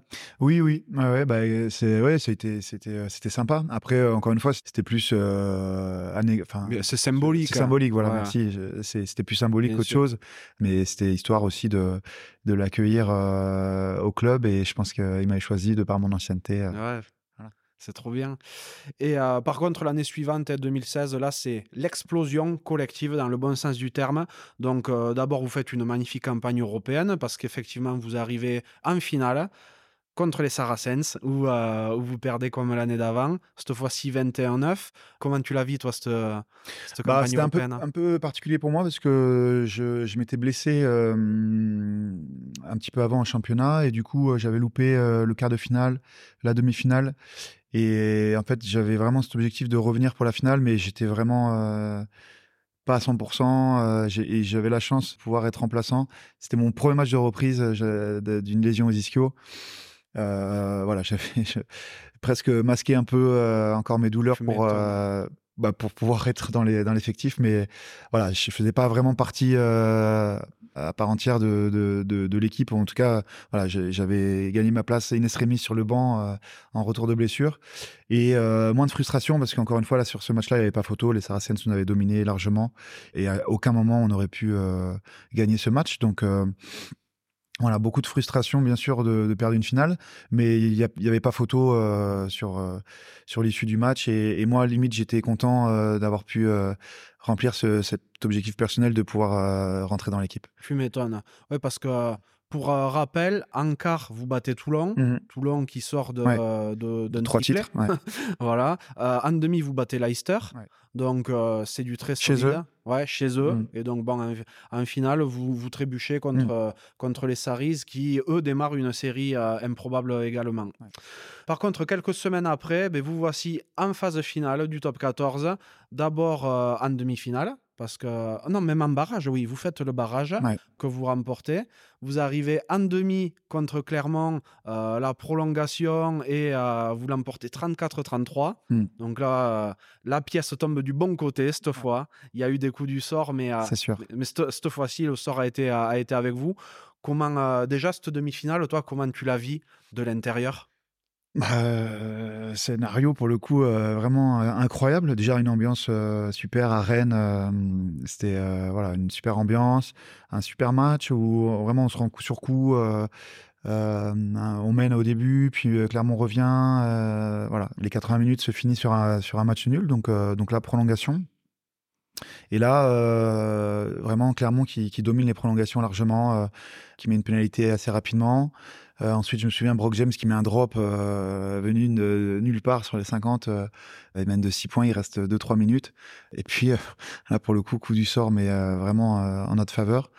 Clermont qui, pour le coup euh, joue, assez mal le coup. Euh, ils avaient juste à temporiser, c'était fini quoi. Il restait deux minutes et euh, ils jouent vite une, touche. Il y a un ruck qui se crée et, puis le neuf qui joue vite le ballon alors qu'ils ont vraiment à mettre le pied sur le ballon. Et là, c'est Randré Kruger qui intercepte, qui donne le ballon à Nimov qui, bah, qui traverse le terrain pour marquer bah voilà, nous voilà un point derrière. Euh, et donc, bah, nous, on s'en rend même plus compte qu'on est un point derrière. On, célèbre comme si on avait gagné. Euh. Puis là, bah, ça, rejoint un petit peu la, bah, l'incroyable euh, mentalité de Dan Carter. Je me souviens, on était tous en train de célébrer. Lui, il a pris le ballon, il, il circulait tout seul. Il, était déjà dans sa bulle. Ah il avait compris que, voilà, il y avait une, transformation à mettre et et voilà, il, il, met la transformation et donc voilà, il reste le coup d'envoi et c'est fini. Donc on, on, gagne d'un point, mais un scénario voilà, on se voyait perdre, c'était fini. Ah euh, donc, euh, superbe souvenir et nous voilà pour la première fois en finale. En finale, pas au Stade de France, mais à Barcelone, au, Camp Nou. Mmh. ouais, pas au Stade de France, je crois que c'était l'Euro de foot en France à ce, à ce moment-là. Et, euh, et, du coup, le Stade de France était réquisitionné. Et donc, le Camp Nou. Ouais, bah, c'est énorme. Ouais, c'est énorme. C'est énorme parce que bah, c'est parce que le stade déjà il est il a des dimensions démesurées il, y a 100 000 personnes enfin une ambiance quand on descend il y a un long un long couloir pour pour arriver au terrain. En fait la tribune en face est tellement haute que on, voit même pas le ciel quoi. On voit que des, tribunes des tribunes des tribunes des tribunes des tribunes et puis on voit on voit on voit en fait le, ciel qu'en arrivant sur sur la pelouse oh quoi. c'est impressionnant impressionnant. Ça va être incroyable. Et cette finale, euh, elle commence très mal parce que Maxime Machno prend un, rouge à la, 17e, je crois, un truc comme ça, euh, et, vous passez plus d'une heure à 14. Ouais, elle commence mal. Bah, D'abord parce que Toulon, bah, c'est le grand Toulon à cette époque-là, et, euh, il commence très bien le match, il, il mène au score, et puis arrive ce fait de jeu où Max Machno prend un carton rouge. Bah voilà, on se dit à 14 contre 15 pendant une heure bah, c'est mort quoi. Enfin, plus on prend un essai juste derrière, euh, donc euh, là Toulon a 10 points d'avance, je pense, ou je sais plus, mais voilà, on va tout donner. De toute façon, euh, on donne tout et puis on va pas lâcher en finale, donc on donne tout et puis on verra bien. Puis là, on, juste avant la mi-temps, on met une pénalité ou deux. finalement, on est, on, est, on est collé au score à la mi-temps. Et là, à la mi-temps, bah, voilà, on se dit, bah, euh, si on arrive à prendre le score, euh, ça va commencer à les faire douter. Et puis, euh, on ne sait jamais, quoi. Bah ouais. On verra bien ce qui se passe. Et donc, bah, finalement, c'est exactement le scénario qui se produit. Je pense que Toulon a déjoué un petit peu, savait plus trop comment jouer. voilà, on, on prend, on prend le score en début de deuxième mi-temps. Puis voilà, on commence à les dominer. Euh, Rokosoko, qui m'a un essai euh, venu d'ailleurs, euh, bah, comme en demi d'ailleurs, puis qui nous fait prendre un peu le large. Et puis là, on commence à se dire, mais on va le faire, quoi. Ça va... Et puis euh, voilà, une, séquence défensive de je crois de 5-6 minutes à 5 mètres de notre ligne, une mêlée où ils se font pénaliser alors que bon, ils étaient un de plus. Et, et puis bah voilà, enfin la consécration, le titre quoi. Et puis ah, des souvenirs extraordinaires forcément. Ouais. Mm. Ça doit être un truc de fou. Ouais. Tu vois, ça, ça c'est de mémoire un des premiers matchs dont je me souviens effectivement où, euh, où l'équipe qui a 14, elle renverse euh, celle d'en Mhm. face. Et ça, c'est quelque chose qu'on a retrouvé pas mal derrière, c'est-à-dire les équipes qui se retrouvent rapidement diminuées. Mhm. mais qui se resserrent, qui jouent différemment Ouais. et qui arrivent à l'emporter. Et euh, ouais, de, de mémoire, vous êtes un des premiers exemples qu'il y a eu sur ça? Ouais, peut-être, ouais, c'est vrai, c'est vrai. Bah en fait, euh, on s'est resserré encore plus, on en faisait encore plus sur le terrain, et peut-être que ça nous a donné euh, euh, cette âme supplémentaire pour se surpasser et être encore meilleur. Bon, la bringue, ça donnait quoi? Barcelone ou, ou Paris? Bah les deux, hein, les deux, les deux, les deux. Le premier soir à Barcelone, bah, alors euh, au début un peu frustrant parce que euh, il y avait le contrôle antidopage et du coup, bah, moi j'ai mis un peu de temps à, à pisser. Du coup, euh, je suis resté pas mal au stade et j'ai loupé, euh, j'ai loupé le début de, la bringue. ouais. Oh là là. Donc j'ai dû arriver, je sais pas, à 3 heures du mat euh, avec les coéquipiers. Mais, mais ouais, forcément là, on est, on est sur un nuage. c'est des moments bah, indescriptibles finalement, euh, où euh, bah, on plane, on est heureux, euh, on est entre coéquipiers, on est, on est avec sa famille. donc des moments incroyables. Et puis après, le, le retour à Paris, où là, forcément, la fête se poursuit pendant quelques jours. Et ouais, on en profite, on essaye de, de marquer ce moment dans le marbre euh, avec des souvenirs euh, entre coéquipiers. Quoi. Je sais pas si, euh, si le, le fait d'être champion en région parisienne, c'est comme être champion partout ailleurs en France. Parce Non, je que- pense pas. Ouais, parce que ici, euh, même si vous êtes très connu dans ce que vous faites, Mhm. Euh, à Paris, tu es toujours un anonyme quelque part. Alors que tu es champion, je sais pas, à Toulouse, à Bordeaux ou, ou n'importe où ailleurs, on ne reconnaît que toi. Ouais, je suis d'accord avec toi. Je pense qu'il y a beaucoup plus de ferveur, j'imagine, euh, en province. Imagine mais, à Clermont. Ouais, ouais, ouais, bien sûr, bien sûr. Mais on a eu quand même un bel accueil euh, ici au Plessis-Robinson, euh, vraiment, euh, qui, qui nous a fait chaud au cœur. Et puis, il y a des avantages aussi, je pense. Voilà, on a pu faire un petit peu nos soirées euh, entre nous euh, sans, sans qu'on nous embête trop. Et, et je dis pas- trop je de dis- dossiers qui sortent. voilà, et voilà, voilà. Et puis aussi à Paris, euh, il y a quand même euh, de bonnes adresses, euh, peut-être qu'il n'y a pas euh, ailleurs. Et donc, on a pu écumer un peu euh, tous les bons restaurants avec les, les grands chefs qui nous ont accueillis avec, avec, euh, avec grande sympathie. Et puis les, les endroits sympas pour sortir aussi. Donc, euh, voilà, il y a des, certainement des inconvénients, mais il y, a il y a quelques avantages aussi, j'imagine, d'être champion à Paris. Ah, je dis pas des inconvénients, je dis juste que ça doit être Ouais, non, mais je suis d'accord, je suis d'accord. ouais, dans, dans l'approche, mais, euh, mais c'est vrai que pour voir moins de, de trucs sortir derrière sur les réseaux sociaux et tout, je suis sûr que c'est mieux d'être champion sur Paris. Sûr. Bon, en tout cas, sportivement, pour toi, ça continue très très bien parce que là, euh, ben, tu commences à être appelé du côté de Marcoussis. Ouais. En début, de, début 2017, le 25 février, tu honores ta première sélection. Ouais, ouais, ouais, bah c'est vrai que euh, j'avais été appelé quelques fois avant, malheureusement, à chaque fois, j'étais blessé. euh, donc, euh, c'était. Voilà, je, je, me- je commençais à me dire que ça, ça n'arriverait jamais. Et c'est vrai que, voilà, pendant le tournoi 2017, euh, je suis appelé et j'ai la chance d'honorer ma première sélection contre l'Irlande à la Viva Stadium. Donc, un souvenir incroyable aussi, malgré la défaite. euh, mais euh, voilà énormément de fierté de, de, de représenter son pays, euh, de jouer euh, avec ce maillot et hum, de, pouvoir atteindre ce- cet objectif de, de pouvoir jouer en équipe de France. Tu as toute la famille qui avait débarqué en Irlande? Non, non, non, j'avais pas de la famille, mais ouais, qui était en Irlande, mais forcément ils suivaient ça avec attention euh, devant la télé, euh, mais euh, mais ouais, non, évidemment, c'est dans les moments comme ça aussi où on reçoit beaucoup de soutien et d'amis, de, de, famille, et c'est touchant, ouais, c'est sympa. Et tu as 29 ans, non 28 ans. Tu es sur la fin de tes 28 ans. Ouais, ouais. 27 ans. Je, je... 2017, février 2017. Ouais, non, 27 du coup. J'allais avoir, 20, j'allais avoir 28 en mai de 2018. Donc en mai 2017, j'ai eu 20 euh, non, t'allais avoir 30 en 2018. Ah oui, non, t'as raison. Ah oui, non, j'avais 28. je, connais mieux, je connais mieux ton âge que toi, ça va pas Les maths, tout, t'es meilleur en maths. ouais, non, j'avais 28, ouais, c'est ça. Non, et, je dis ça parce que tu arrives euh, dans le 15 de France quand même sur le tard par rapport à tout ce que tu as vécu avant. Je me rappelle que côté média, observateur, fan de rugby, personne ne comprenait pourquoi tu n'avais pas encore été sélectionné. Est-ce que tu pensais, toi, de ton côté, que euh, ça allait jamais t'arriver? Bah, C'est vrai qu'il y avait pas mal d'engouement entre guillemets, hein, euh, tout est relatif. mais, euh, autour de mon nom, c'est vrai que parfois certains disaient que j'aurais pu mériter d'y aller euh, un peu plus tôt.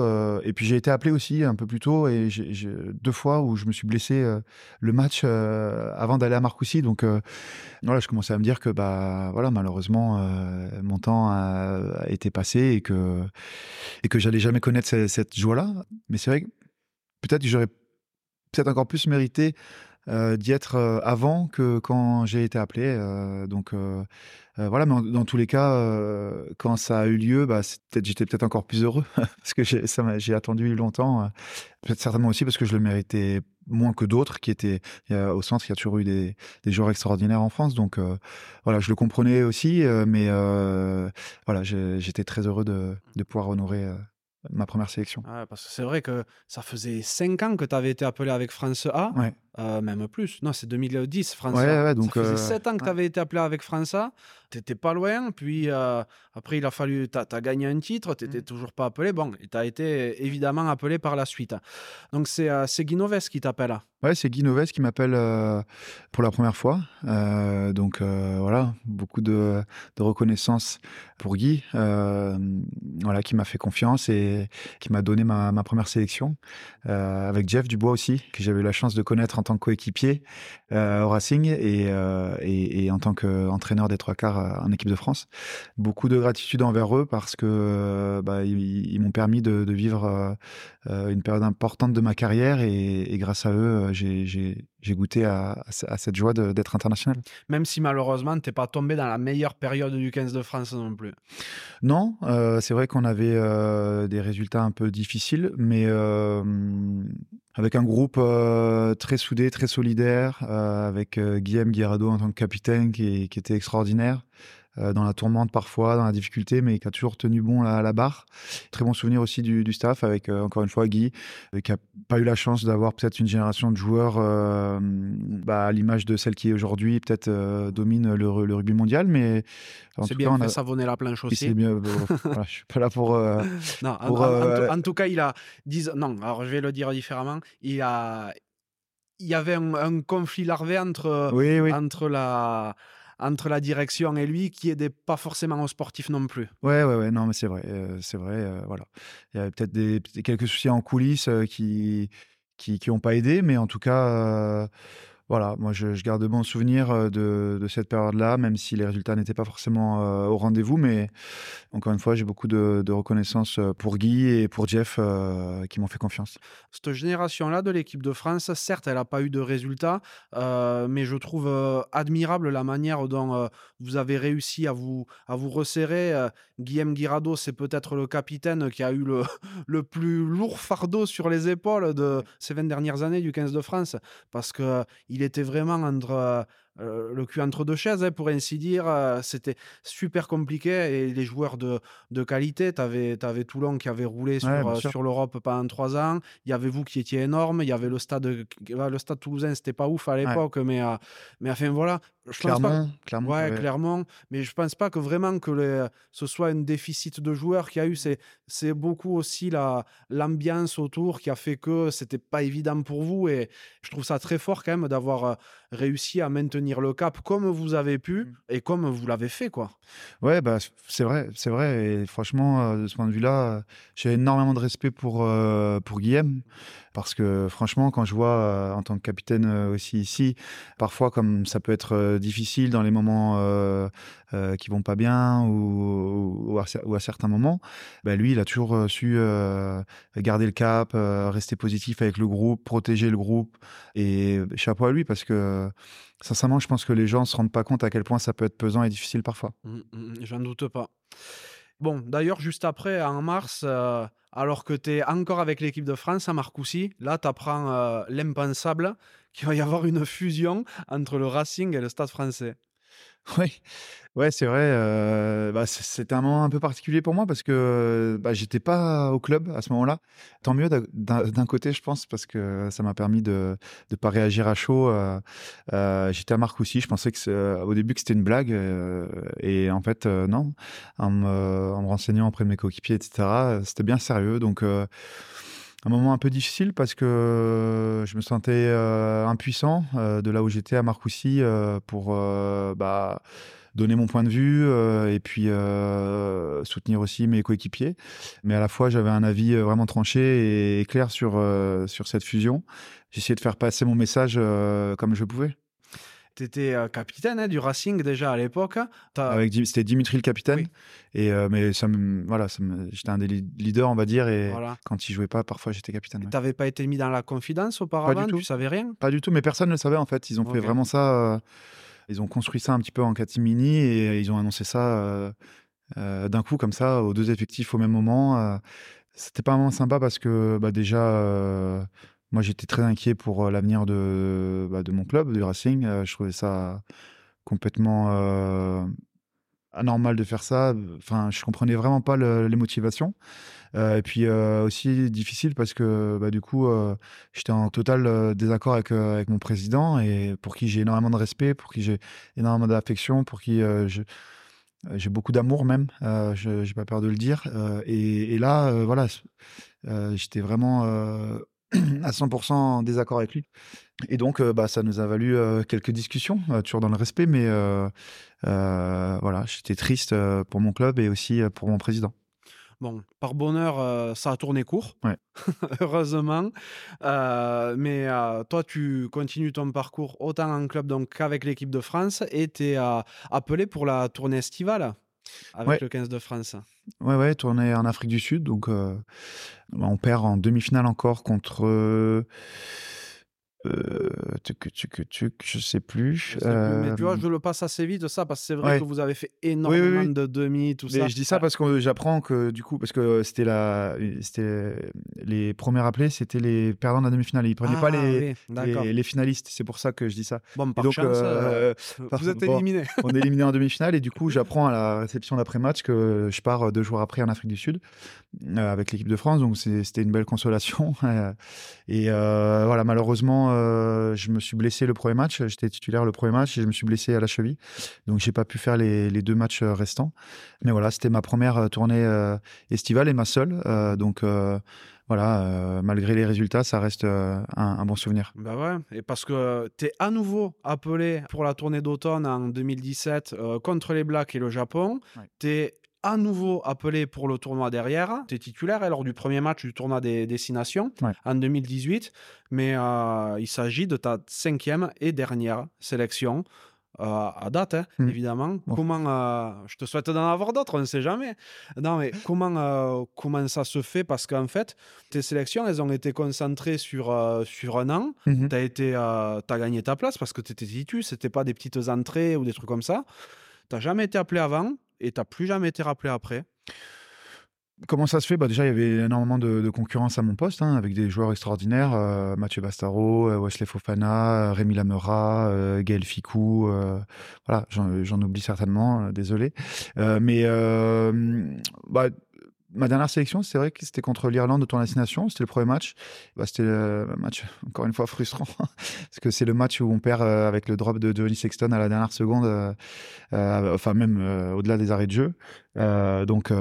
euh, match un peu frustrant et voilà par, par le choix de, de, Jacques Brunel après j'avais j'avais été remplacé dans, dans l'équipe. Donc bah ça voilà voilà tant pis pour moi j'ai envie de dire c'était frustrant mais je respecte le choix des, des, entraîneurs et des sélectionneurs. Donc voilà j'avais continué à être dans le groupe 24e donc voilà je voyageais avec l'équipe je faisais des échauffements etc mais je n'étais plus dans, dans les 23 et après ce tournoi j'avais été appelé pour le stage suivant, euh, mais j'avais pas pu aller parce que je me mariais. Euh, et voilà, je sais pas si peut-être ça avait été mal pris, je sais pas, je dis peut-être des bêtises que j'aille pas du coup au, stage. En tout cas, bah, ça a été euh, ma dernière convocation en équipe de France. C'est un peu comme je disais tout à l'heure par rapport au titre. à la fois, j'ai la chance d'en avoir qu'un seul. À la fois, je suis frustré de ne pas en avoir d'autres. Bah, les sélections, c'est pareil je suis frustré peut-être euh, de ne pas en avoir euh, plus, mais à la fois, je suis très heureux déjà d'en avoir cinq. Et euh, je pense qu'il y a beaucoup de gens qui aimeraient en avoir cinq. Et, en avoir une déjà. D'en avoir une, ouais, tout à fait. Ouais, non, mais c'est vrai. Et aussi, je suis assez lucide sur le fait que je suis pas un grand joueur, je n'ai pas, pas été un joueur marquant de l'équipe de France. Et je dois me contenter de ces cinq sélections. Et, j'en suis très heureux, très fier. Et, et, c'est que je méritais pas d'en avoir plus. Il y, a de quoi en être très heureux. Mais c'est vrai que moi, ce qui m'interrogeait, en fait, c'était le fait que tu jamais été appelé Derrière, tu, on compte sur toi, tu gagnes mmh. vraisemblablement ta place. Et derrière, d'un coup, plus rien, parce qu'il y a beaucoup de joueurs, ils vont avoir une sélection à gauche, une mmh. sélection euh, trois ans après, ainsi de suite. Toi, ça a été vachement concentré, en fait. Ça a été concentré sur deux ans, en fait. Pendant deux ans, j'ai été tous les rassemblements, mais euh, c'est vrai que bah, je jouais euh, bah, deux matchs pendant la tournée de novembre, un match pendant le tournoi, un match pendant la tournée d'été, un match pendant le tournoi. Donc, c'était assez décousu, finalement. Je faisais partie du groupe, j'étais de tous les rassemblements pendant deux ans, mais euh, voilà, à chaque fois, je jouais un match, euh, deux matchs. Euh, voilà. Donc, mais c'est que j'étais pas titulaire à part entière et, ça, je, le comprends tout à fait par rapport au niveau de mes concurrents. En tout cas, tu perds pas l'honneur parce qu'en club, ça marche toujours très bien. Et en 2018, justement, l'année de ta dernière sélection avec le 15 de France, vous arrivez en finale de Champions Cup. Oui. Ça, c'est beau. Et c'est à Bilbao. Mmh. Quelques, années, quelques années avant, tu es champion euh, à Barcelone. à Barcelone. Tu te dis pourquoi pas la remettre? Bah ouais, forcément. On se dit l'Espagne, euh, on y retourne. Euh, j'espère que ce sera le même résultat. Malheureusement, non. On perd contre le Leinster en finale. 16-13, si mes souvenirs sont bons. 15-12, je crois. Ou 15-12, ouais. Enfin, en, tout cas, de 3 points. Bah, un match très serré qui se joue vraiment à pas grand-chose. Et bah, encore une fois, je parle beaucoup de ce mot de la frustration, mais euh, c'était dur parce que on avait vraiment la, capacité de, gagner ce match. Euh, autant la première finale de Coupe d'Europe euh, contre les Saracens, vraiment il n'y avait pas photo, et là les Saracens avaient vraiment mérité. Là, le, Leinster mérite aussi de, gagner, mais on aurait vraiment pu le, le remporter, donc on a mal, vraiment mal aborder les, derniers instants du match, on les a mal gérés et euh, c'est ce qui nous coûte la, victoire. Donc, euh, donc voilà, encore une défaite en finale euh, et bah voilà, on, se dit est-ce que est-ce qu'on va pouvoir y revenir un jour C'est toujours pareil quand on y est, on ne sait pas quand est-ce qu'on y retournera. Et tu crois pas si bien dire parce que vous y retournez quand même assez vite. Donc en 2019, je parle de cette saison parce que c'est là que tu deviens le capitaine du Racing mm. suite à la retraite de Dimitri Sarzeski, c'est ça? Ouais, c'est ça. Bah, C'était Dimitri qui a, été un, capitaine emblématique euh, du club qui prend sa retraite. Et, du coup, bah, je, prends le relais du capitanat. donc voilà, c'est à partir de ce moment-là où je suis entre guillemets le, le capitaine Mmh. de l'équipe. Ça va, cette fois, tu tombes pas de ta chaise, tu, non, bah te sens légitime? 2019, là, ça y est, j'ai 30 ans, euh, donc euh, voilà, plus d'expérience, plus de maturité et plus d'outils aussi pour euh, mener pour mener l'équipe. Tout à fait. 2020, l'année spéciale à tous les niveaux. Hein. Mm. D'abord euh, Covid, ainsi de suite. Et euh, ben, la Champions Cup, elle n'a pas dérogé à la règle parce que les phases finales qui devaient se jouer en début d'année civile ben, se jouent en, septembre-octobre quand la saison suivante a déjà démarré. Et j'en parle parce que euh, ben, cette Champions Cup 2020, vous l'abordez de la meilleure des manières en sortie Covid parce que vous arrivez en finale. Ouais, ouais, ouais. Bah, c'est vrai que saison un peu particulière, du coup, qui a arrêté à cause du Covid. Donc le championnat ne reprend pas et la Coupe, d'Europe, euh, heureusement pour nous, décide de, de, faire les phases finales en début de, saison euh, d'après en fait. Donc voilà, bah, souvenir un peu particulier pour moi aussi parce que à l'image de la première finale, bah, je me suis blessé euh, avant les, les, quarts de finale. J'ai eu la chance de, de revenir juste avant la finale en fait. Et donc cette fois-ci, j'étais titulaire. Et euh, bon, là, euh, peut-être la pire de, toutes. Contre le, les Saracens, je pense qu'ils euh, méritaient 100% la victoire. Contre le Leinster, je pense que c'était 50-50.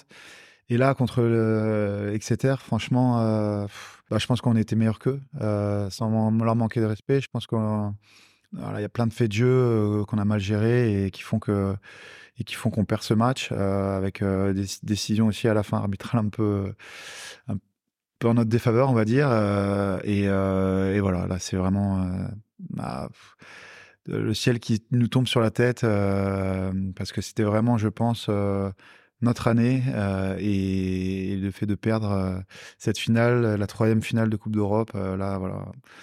C'est l'abattement, on se dit qu'on n'y arrivera jamais. Et, et ouais, c'est une, grosse blessure pour moi, bien sûr. Grosse blessure, tu crois pas si bien dire, parce que quelques mois plus tard, en, avril 2021, tu t'en donnes une énorme parce que ben, tu aplatis, je crois. En plus, c'est un moment où tu aplatis. Ouais, bah, en fait, euh, bah, c'est un Coupe d'Europe aussi d'ailleurs. Parce que du coup, bah, on, perd en finale, mais c'était en début de saison. Puis la, la saison, euh, du coup, euh, continue et, la Coupe d'Europe aussi reprend. Donc en huitième de finale contre Édimbourg, je veux faire un pick and go pour aller marquer et on me tombe dessus et je me luxe l'épaule. Donc c'est vrai que ça a été la première euh, et jusqu'à maintenant la seule grosse blessure et la seule opération de, ma carrière. Mais que vient faire un centre euh, chez les gros? J'aime ça un petit peu, hein, aller, les, euh, aller les, les chatouiller. Et eh ben voilà. Les mais bon. Les la 10. voilà, j'aurais pas dû. Et, et ouais, donc opération et, et, fin de saison. Fin de saison, donc je regarde les copains finir, finir la saison, si je dis pas de bêtises, en demi de Coupe d'Europe et en demi de championnat ou en quart de Coupe d'Europe et demi de championnat, je sais plus. Mais bon, voilà, j'ai été blessé jusqu'à jusqu'à le début de la, saison d'après. Mmh, bah, c'est important d'en parler de ça, je pense, parce que tu restes six mois sur le flanc, mais euh, c'est effectivement ta première très grosse blessure. Tu n'es plus un perdreau de la veille à ce moment-là, tu arrives sur tes 33 ans. Tu crains pas que ce soit la fin tout court? Non, parce que je sais que bah, c'est des blessures euh, qu'on arrive à surmonter, qu'on arrive à guérir.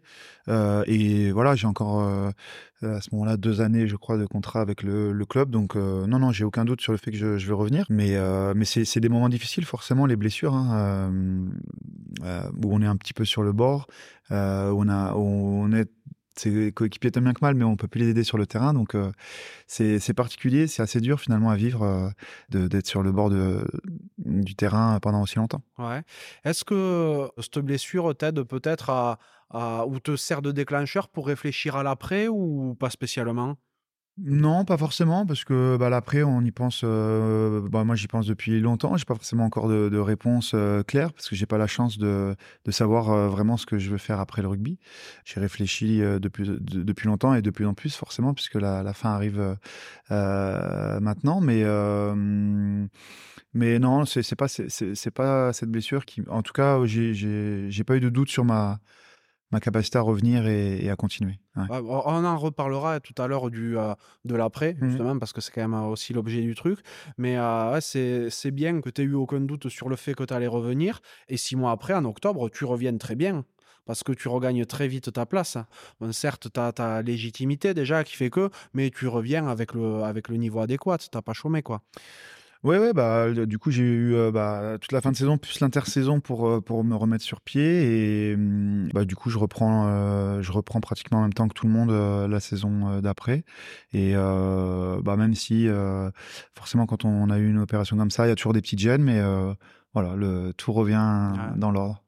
Depuis cette période-là, euh, ben, vous jouez tout le temps placé encore. Vous arrivez euh, tout le temps à vous qualifier pour les phases finales, que ce soit en, euh, en, Champions Cup ou en, ou en championnat, mais vous convertissez pas derrière. Hmm. et c'est un peu l'histoire de ta vie au Racing, hein, de toute manière. Il y a quand même ce titre en 2016 hmm. que personne ne vous enlèvera et que vous méritiez très largement, mais ça convertit très peu. D'où tu penses que ça peut venir? Je sais pas, euh, je sais pas. Euh, c'est vrai qu'on est le seul club euh, à avoir été qualifié tous les ans en top 14 euh, depuis notre remontée en 2009. Euh, mais on n'a qu'un titre et c'est vrai que on peut voir le verre à moitié plein, mais avoir à moitié vide, c'est toujours pareil. Mais c'est vrai que quand on le voit à moitié vide, bah, on se dit que on a eu, euh, bah, du coup, sur 15 opportunités, euh, 14 déceptions, quoi. Et c'est vrai que c'est pesant à force euh, de pas concrétiser euh, des belles saisons par euh, par des titres. Euh, comment je l'explique? Bah d'abord la concurrence. Hein. Forcément, Mhm. on n'est pas les seuls à vouloir Ah gagner. oui. On n'est pas la seule à, avoir euh, les équipes pour gagner. Et voilà, peut-être parfois un manque de un manque de de- d'expérience, peut-être parfois un manque de, de compétences, peut-être parfois peut-être un manque euh, euh, de chance. euh, et voilà, tout réuni fait que on a su concrétiser que que- qu'une seule fois. Mhm. J'ai aussi des interrogations qui te, qui te concernent à toi directement. C'est comment tu arrives à expliquer que toi, le, le petit gamin totalement inconnu qui avait, qui avait pour ainsi dire pas de nom, tu arrives au, Racing, tu te fais ta place. Il y a bientôt, enfin, il y a plus de 20 ans, euh, tout mis bout à bout que, que tu es ici. Tu as vu des pléiades d'internationaux passer, des champions du monde, de tout, et tu es leur capitaine. Bah ça, je sais pas. Franchement, c'est faudrait poser la question euh, à mes coéquipiers ou à mes, à mes entraîneurs, mais euh, peut-être. En tout cas, moi, ce, ce qui fait que j'ai toujours autant de plaisir à, m'entraîner et du coup à, essayer de progresser, euh, bah, c'est mon amour que j'ai pour euh, le club, pour le jeu, et, euh, et du coup, je suis je suis jamais lassé et j'ai toujours envie de donner le meilleur de moi-même. Et, peut-être que ce supplément d'âme qui, qui est de, de défendre son club, son, son maillot, ses couleurs euh, bah, tous les week-ends, bah, c'est ça qui me donne la, la niaque à chaque fois pour me remettre en question et pour toujours vouloir être le plus performant possible. J'ai l'impression que tu as été aussi un peu le, dénominateur commun, le trait d'union entre tout dans ce club, parce que tu as commencé à éclore à l'époque où Jackie Lorenzetti est arrivé, donc qu'il y a des mecs de tous les horizons qui sont arrivés, des, des CV longs comme le bras, et euh, toi, tu as traversé ces périodes-là. Tu as été un peu la, la caution parisienne, entre guillemets, du, du club à, à une époque, et tu as réussi à t'imposer comme le, l'agrégateur de toutes ces compétences, ces nouvelles arrivées, et euh, tu es un peu le. Comment dire c'est gros le- la manière de le dire, mais tu es un peu l'identité du club, tu vois. Euh, quand tout le monde part, toi, tu es encore là. Tu es le noyau du truc. Et ça fait que aussi, peut-être, euh, euh, ça permet à beaucoup de monde de, se, de s'y retrouver. Et je pense même aux supporters, parce que des gens qui supportent le Racing depuis euh, 20, 30 ans, même un demi-siècle, il n'y aurait pas des, des- des mecs comme toi dans l'effectif qui sont des, des vrais enfants du club. Ils se sentiraient peut-être un petit peu trahis à certains niveaux en termes d'identité? Bah, je, je sais, je sais pas, je, je, me pose pas vraiment ces questions-là. J'ai pas le recul, je pense, pour, euh, pour répondre à, ta question. Euh, en tout cas, c'est très gratifiant et glorifiant euh, de, de, le penser. C'est gentil, mais voilà, moi, je, je fais mon petit bonhomme de chemin avec, avec, mes valeurs, avec mon amour pour le, club, cette volonté de toujours vouloir, le servir conscient aussi que voilà, je, je, je, suis vraiment redevable de, du club et, non l'inverse. J'ai aussi euh, beaucoup, euh, enfin ça me tient vraiment à cœur aussi que que les, les joueurs, euh, que ce soit les nouveaux ou les jeunes, ben, se sentent bien ici, aiment, apprennent à, aimer le, le, le, Racing. Et donc voilà, peut-être que euh, je fais tout aussi pour que ce soit le cas et que les gens se sentent bien ici et que ils, se sentent euh, investis euh, d'une mission qui est de défendre le maillot et, et cette institution. Bah ouais, ça, je pense que tu en es la, la le vrai garant. Et bon, tu es un des derniers hommes d'un seul club en, en activité encore. Et quand je parle d'un seul club, c'est qu'il y a plus de 10 ans dans le, même club.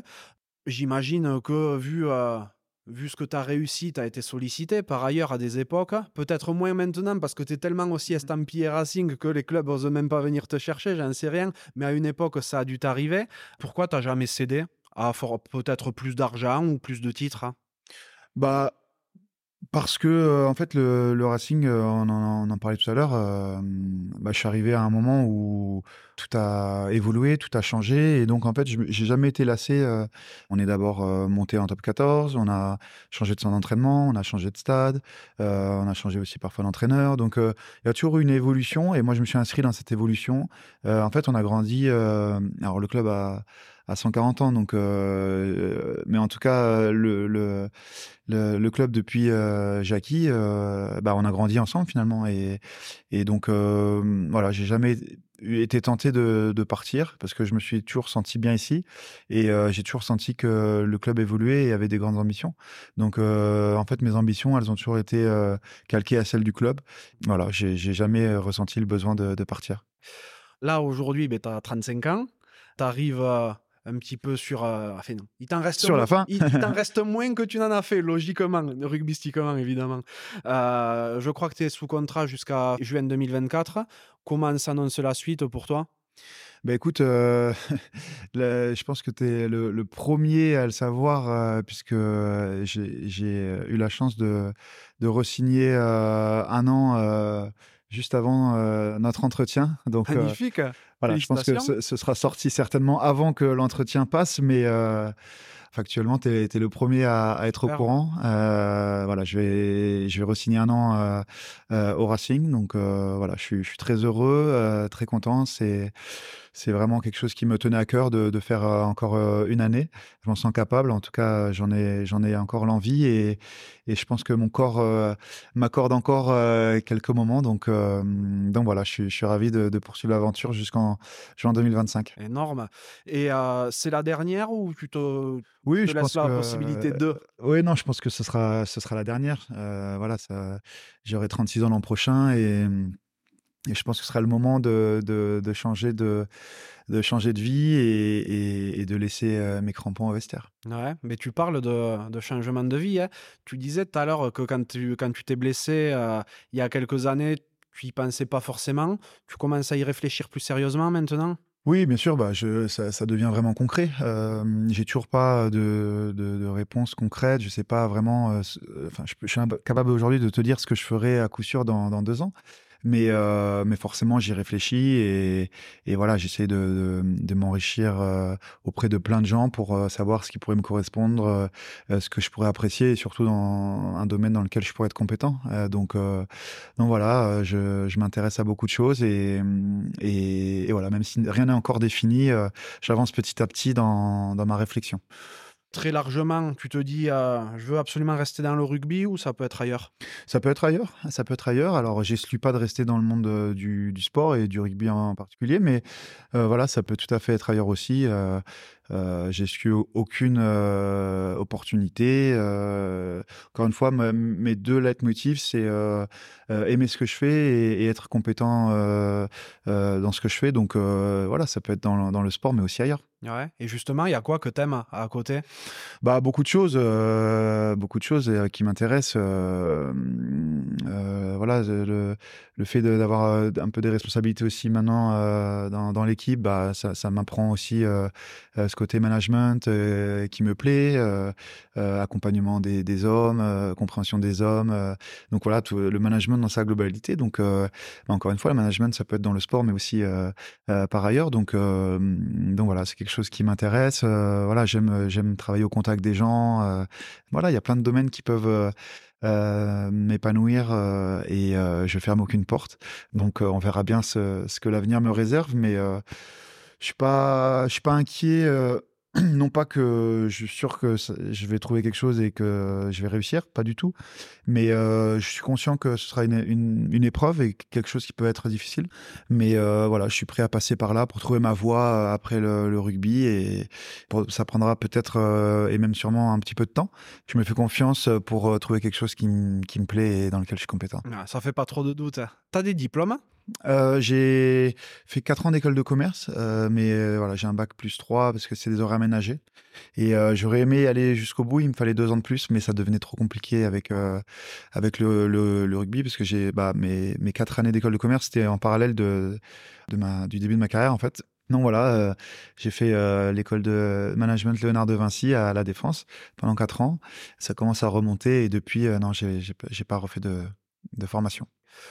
Bon, tu as la chance d'être dans une génération euh, au rugby qui a gagné pas mal d'argent, j'imagine. Mmh euh, tu as, je sais pas, fait des investissements par ailleurs pour euh, assurer tes arrières et te dire, voilà, si je trouve pas de suite ce que je veux faire derrière, j'ai quand même un peu de temps pour voir venir?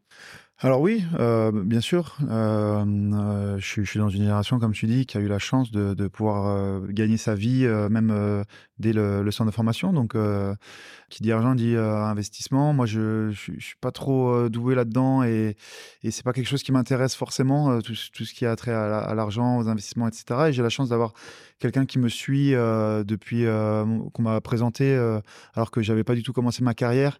Donc de ce point de vue-là, je, sais que c'est pas quelqu'un qui est venu pour prendre mon argent ou pour mon image ou, quoi que ce soit parce qu'à l'époque j'étais au centre de formation et je gagnais bien moins ma vie qu'aujourd'hui. qui s'appelle Sébastien et qui m'accompagne toujours aujourd'hui et, voilà, il m'a il m'a aidé à investir un petit peu dans l'immobilier, un petit peu aussi dans des assurances vie, voilà donc, euh, j'ai essayé de, de faire des investissements pardon, qui, me permettront à, l'issue de ma carrière de, de continuer à, avoir euh, un, niveau de vie euh, que, que j'ai aujourd'hui. voilà, donc je suis conscient que après ma carrière, je gagnerai bien moins ma, ma vie qu'en tant que joueur. mais, mais voilà, j'ai un petit peu d'argent de côté, on va dire, alors, euh, je ne suis pas Crésus, hein, loin de là, mais euh, en tout cas, euh, pour, comme je disais, prendre le temps de, trouver ma voie après, après ma carrière. Ah, c'est important. Et tu n'as pas fait l'américain pendant ta carrière aussi Non, non, moi je suis pas quelqu'un de très, de très dépensier de, nature et de, voilà, je suis pas très ni fringue ni ni accessoires ni voilà donc voilà, je suis assez simple de ce point de vue-là. Puis tu as été élevé dans une famille de militaires, donc ça ça doit pas être. voilà, un sou, c'est un sou aussi, on réfléchit. Oui, oui, oui, oui. Après, ça, ça, voilà, il faut savoir aussi en profiter. Et je vais pas mourir avec mon argent dans le cercueil, hein, donc il faut l'utiliser. Et... Mais aussi, voilà, penser à, la génération future, pas faire n'importe quoi, pas trop flamber et, et essayer d'assurer un, un, avenir à, à mes enfants. Exactement. Tu as des passions dans la vie? Bah, ma passion déjà c'est le rugby. Euh, voilà, euh, c'est voilà toujours aujourd'hui euh, c'est quelque chose qui m'intéresse au-delà de, mon quotidien, mais voilà de, suivre un petit peu l'actualité, le sport en général. J'aime beaucoup le sport, suivre un petit peu tous les sports. Après, voilà, j'ai beaucoup d'autres centres d'intérêt, le, bah, le cinéma. J'aime bien aller au théâtre de temps en temps. on a la chance à Paris d'avoir une offre de ce point de vue-là assez incroyable. Euh, les comédies musicales, le cinéma, le, voilà, le théâtre. Voilà, après, euh, j'ai la chance d'avoir un peu de la famille aussi dans, dans le vin, donc euh, c'est quelque chose qui m'intéresse. je m'intéresse un peu à tout sans être spécialiste de rien. Mmh mais c'est bien d'être ouvert à plein de trucs. Ouais, ouais, ouais. ouais puis j'aime, encore une fois, j'aime beaucoup les, les, voilà, les relations humaines et discuter avec avec euh, tout le monde de, leur passion. Voilà, je suis, euh, je suis, assez curieux de nature et j'aime parler aux gens euh, qui sont passionnés de leur domaine. Et voilà, c'est sans être spécialiste de domaine, je suis, assez curieux. Voilà, la, les, le domaine de l'armée aussi, forcément. donc voilà, en étant au lycée militaire, j'ai beaucoup d'amis qui sont aujourd'hui dans l'armée. Donc voilà, ça me passionne, ça m'intéresse et voilà l'aspect stratégique hein, dans l'armée? Bah tout, l'aspect stratégique, l'aspect l'aspect courage, l'aspect voilà, j'ai des amis qui ont des responsabilités enfin sans, trahir de secret mais qui sont dans les services secrets, dans les voilà. Et donc parfois moi, ça me passionne de discuter avec eux, de d'apprendre ce que c'est leur quotidien, leur ben, leur mission, leur enfin voilà, c'est alors nous, on a du courage, mais voilà, eux, c'est, ça n'a rien à voir. Ils risquent parfois leur vie et c'est, passionnant de, de, discuter avec eux.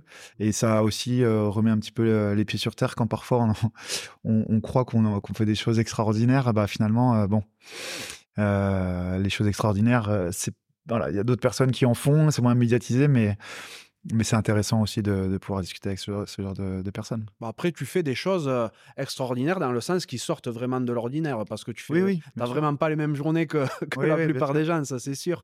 Et euh, donc, t'es, je vois, donc t'es intéressé par euh, le cinéma, théâtre, tout ça. L'art euh, en général t'attire ou, ou pas spécialement? Non, pas spécialement. Je dois avouer que non, pas spécialement. Je suis pas le genre à aller à des exposi- pas trop à des expositions, des voilà, des plus des voilà, aller au cinéma. euh, J'aime bien les voilà les, les histoires vraies, euh, les, les, les- documentaires, les choses comme ça. Pas trop science-fiction, les choses euh, et plus dans le, le factuel, les, voilà. Bon, tout à l'heure, t'expliquais que t'avais euh, refusé un, un rassemblement du 15 de France pour, euh, pour Pas refusé, pas refusé, mais j'ai pas pu l'honorer. Tu avais Mais, euh, décliné, ouais, ouais, ouais, tu as été obligé. euh, Il y, a des- il y a des priorités dans la vie. Comment s'appelle ton épouse? Magali, Ouais, qu'est-ce qu'elle Magali, fait? Elle est psychologue. D'accord. Euh, Ah, rien à voir avec le rugby. Non, rien à voir. Ouais. Ouais, ouais, rien à voir. Euh, donc Magali, on s'est rencontrés euh, ben, en 2016, donc euh, grande année euh, pour moi. Ah ouais. Euh, et, euh, et on s'est mariés en 2018. euh, Ah, ça allait euh, méga vite. Ouais, ouais, ça allait vite. Ouais, ouais, c'est bon, deux ans finalement. Oui, c'est c'est- c'est vrai que c'est rapide. Mais bon, euh, un certain âge, les choses vont, plus vite aussi. Donc, euh, donc voilà, on s'est mariés en 2018 et on a deux enfants. Euh, donc euh, Charlotte qui, vient d'avoir 4 ans et Com qui vient d'avoir 2 ans. Donc voilà, vie familiale épanouie, voilà, avec deux enfants en bas âge. Donc c'est pas facile tous les jours à concilier avec avec le, rugby. C'est un peu fatigant, mais Magali justement me, soulage énormément là-dessus, notamment euh, les, les veilles de match, etc. Où c'est elle qui prend beaucoup le relais. Donc j'ai beaucoup de chance de ce point de vue-là et voilà, je crois que c'est important aussi pour moi de, mener à bien euh, ma carrière euh, professionnelle, mais aussi d'être euh, le plus présent possible pour euh, ma femme et mes enfants. Euh, et voilà. Ah, c'est important. Et puis, psychologue, j'imagine, elle est à son compte Comment Elle est à son compte, elle, elle travaille dans le libéral. Elle a travaillé euh, dans les, dans les hôpitaux aussi avant, et, mais là maintenant elle est en libéral à, à 100%. Et euh, elle travaille beaucoup avec les enfants. Donc euh, si ta question c'est est-ce qu'elle elle m'aide parfois euh, Non, à non. surmonter euh, les déceptions, euh, pas forcément. Ça aurait pu, mais non, c'était surtout sur le sur l'emploi du temps. Parce que Ouais. si elle est à son compte, elle doit être vachement prise aussi. Ça doit vous Ouais, faire ouais. Une, une sacrée organisation à mettre en place. oui, c'est vrai, c'est vrai. Mais bah, du coup, on arrive à. L'avantage, c'est qu'elle peut aussi décider de, de son emploi du temps. Et donc, voilà, on, on jongle euh, finalement assez bien euh, tous les deux avec nos emplois du temps pour, euh, pour être disponibles pour, pour les enfants. Trop bien. Ça parle rugby à la maison ou pas spécialement? Alors, moi, je déteste parler de rugby avec elle. euh, et du coup, ça la frustre un peu d'ailleurs parce qu'elle aimerait euh, savoir ce qui se passe au quotidien. voilà. Mais moi, je sais pas pourquoi, depuis. Voilà, je, sais pas, je, je, je mets des barrières. Certainement bêtement, euh, je sais pas si c'est une qualité ou un défaut, certainement un défaut, mais voilà, quand je rentre à la maison, j'aime bien euh, voilà, clôturer cette partie de la journée et, penser euh, justement à, tout le reste. Et, donc, voilà, je parle assez peu de rugby avec, avec ma femme, mais avec ma famille en général et même avec mes amis. ouais, j'aime, parler du coup d'autres choses quand, quand je suis hors de- du club. Bah, bah, après, tout le monde t'en parle toute la journée. Donc, euh, si tu te le ramènes à la maison, un peu, ça Ouais, ouais, sûrement, sûrement. Euh, mon caractère aussi qui fait que je cloisonne aussi beaucoup euh, les choses, mais euh, bon. Peut-être, je sais pas, peut-être pour protéger aussi, je- j'en sais rien, mais bon, c'est un de mes traits de caractère. Ouais. Eh ben, en parlant de caractère, quel serait selon toi l'adjectif qui définirait au mieux ton caractère ou ta façon d'être? Ah, c'est difficile de parler de soi comme ça. Je pense. Alors, euh, j'ai beaucoup de défauts, mais il faut parler des défauts ou des qualités? Ce qui te caractérise le plus, si euh, euh, les, les gens qui te connaissent, s'ils doivent te définir selon toi en un mot, ce serait quoi? Je sais pas, je pense être quelqu'un de, de- de bienveillant, de hum, de- d'ouvert, très ouvert, de, de, de- euh, mais de, je suis quelqu'un qui de râleur aussi. J'aime pas, j'aime pas perdre. J'aime, euh, voilà, je suis, euh, je peux paraître aussi, paraît-il parfois un peu froid. Je sais pas si c'est, alors c'est pas volontaire du tout, mais euh, assez pas strict, mais euh, dur parfois, avec euh, notamment les gens que j'aime, les, les gens qui sont proches de moi. Je suis, c'est vrai que je peux être assez dur parfois. Euh, pas intransigeant, mais euh, en tout cas, euh, euh, ouais, dur, c'est le bon mot. voilà, c'est un aspect un, peu négatif, je pense, de, ma personnalité. Mais c'est parce que je suis, je veux le meilleur pour eux et que parfois, du coup, je suis pas d'accord avec eux et je, leur dis. Mais, mais voilà, mais non, je pense que, hum, je pense que je suis quelqu'un de sain, en tout cas, j'espère, et de, de, bienveillant, qui on peut faire confiance. Et, et voilà, j'espère être apprécié des, gens. En tout cas, bon, je, pense que j'ai jamais eu trop de soucis avec mes coéquipiers, euh, avec, euh, avec mes partenaires aussi. Donc, euh, j'ai beaucoup de plaisir à, chaque fois dans un déplacement, quand on se déplace avec le club, bah, je reçois énormément de, de, sympathie de, des supporters de, tous les clubs et bah, ça, me rend, ça me rend fier aussi. Je suis content, j'ai l'impression d'être alors apprécier, je sais pas, mais en tout cas euh, d'avoir une, euh, une, bonne image auprès des, des gens et bah c'est cool quoi, c'est sympa. Ah, j'en suis sûr. et, puis aussi, euh, niveau euh, top 14, tu fais tellement partie du paysage mmh. que. Non, mais c'est vrai. On pense Racing, on pense obligatoirement à toi maintenant. Et c'est une anomalie quand, quand on ne te voit pas sur le terrain. Donc, euh, ça m'étonne pas que tu aies cette cote de popularité auprès des, auprès des supporters. Et ça rejoint ce que je te disais tout à l'heure aussi en introduction, où je trouvais que tu n'avais pas forcément la, la notoriété de ton CV parce que tous les supporters te connaissent, ont l'habitude de te voir passer et tout, mais au final, voilà, on te connaissait euh, jusqu'à maintenant, euh, beaucoup, euh, beaucoup moins bien que ça. Bah, je, suis d'accord, mais en même temps, en fait, alors sur la reconnaissance, peut-être, on parlait de l'équipe de France tout à l'heure, etc. Peut-être, mais j'ai toujours senti énormément de bienveillance partout où j'allais. et beaucoup de gens justement me disaient ça. voilà tu mériterais plus ou de mais finalement c'est les gens euh, euh, les gens en étaient conscients et avait euh, encore une fois beaucoup de sympathie de bienveillance pour moi. Donc ça je l'ai toujours ressenti et ça m'a toujours beaucoup touché. Tu es un, un bosseur ou tu es doué de base? Talentueux ou plutôt besogneux? Alors plutôt besogneux. Je parle dans tout pas comme le rugby évidemment. Ah oui plutôt plutôt besogneux mais enfin j'ai pas j'ai pas j'avais pas beaucoup de talent euh, franchement euh, j'ai eu la chance de, physiquement euh, bah, merci à, mes parents d'avoir des capacités physiques mais en rugby j'ai jamais été vraiment talentueux, pardon, mais, mais à la fois, j'ai toujours, toujours travaillé. En fait, je suis, voilà, cet esprit peut-être un peu militaire. On, on, me dit de faire ça, je fais ça. Donc, j'ai toujours fait ce qu'on m'avait demandé de faire, etc. J'ai jamais loupé une séance volontairement ou, ou faire moins volontairement. Voilà, on me dit de faire ça, je fais ça. Et donc, du coup, de ce point de vue-là, c'est beaucoup de travail. Mais euh, je suis pas du genre à me rajouter des trucs en plus voilà, je voilà, je pense que ce qui, a fait que j'ai, c'est déjà ma passion. Enfin, pour le, j'ai toujours aimé ce que je faisais, donc je pense que ça aide pour être performant. Et puis, voilà, le côté, le côté naturellement, physiquement fait, peut-être pour performer, et, le fait de travailler, de travailler dur, de, de faire ce qu'on me demande de faire à fond, voilà. Très discipliné, quoi. Ni l'un ni l'autre, quoi. Ouais, ni, ni talentueux, ni trop besogneux, mais plutôt besogneux, mais pas, pas autre mesure. Quoi. Ouais, ouais, je, je, vois tout à fait. Dans ta vie, est-ce qu'il y a quelqu'un qui t'a spécialement inspiré? Bah, Inspiré, forcément, euh, bah, euh, bah, les figures euh, enfin, familiales, forcément. mon papa, donc militaire, donc, qui m'a inculqué toutes ces valeurs qui sont assez communes hein, finalement entre l'armée et le rugby. Euh, donc euh, certainement, euh, même inconsciemment, ça m'a beaucoup inspiré, beaucoup aidé. Dans le, dans le, rugby, bah, souvent je cite Thomas Lombard parce que en fait, quand je suis arrivé, j'avais 18 ans. lui, il était à la fin de sa carrière, 35 peut-être, 36 ans. Donc j'aurais peut-être presque pu être son fils et, et il m'a vraiment pris sous son aile. je pense que bah, comme on disait tout à l'heure, peut-être qu'il me voyait un petit peu, lui, en étant jeune, euh, on se ressemble assez. Et voilà, il a été très rassurant au début, très bienveillant. Il, a fait vraiment en sorte que je crois en moi et que je trouve, en tout cas, je sois persuadé que je puisse y arriver. Et c'est important quand on est jeune d'avoir euh, justement ces, ces figures-là euh, un peu, pas paternelles, mais en tout cas bienveillantes qui font que bah, on, croit en nous, on, on laisse les peurs de, de, côté et puis on, on, se sent soutenu, accompagné. Quoi. Il y a des petits jeunes qui arrivent, toi, que tu prends sous ton aile comme ça aussi?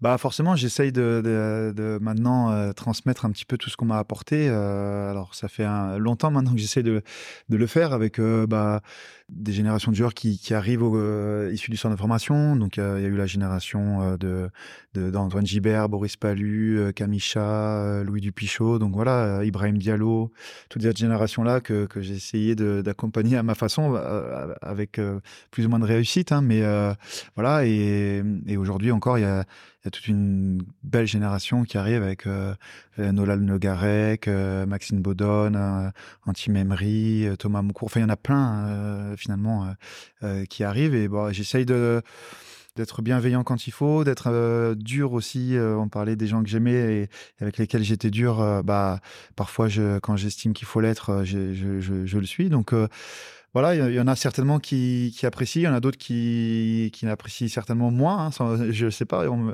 le disent pas, mais mais voilà, il y en a qui, qui prennent peut-être tout ce que je leur dis, peut-être d'autres rien. Euh, voilà. Mais en tout cas, j'essaie, oui, bah, d'être un petit peu euh, un grand frère euh, pour cette nouvelle génération. Mmh.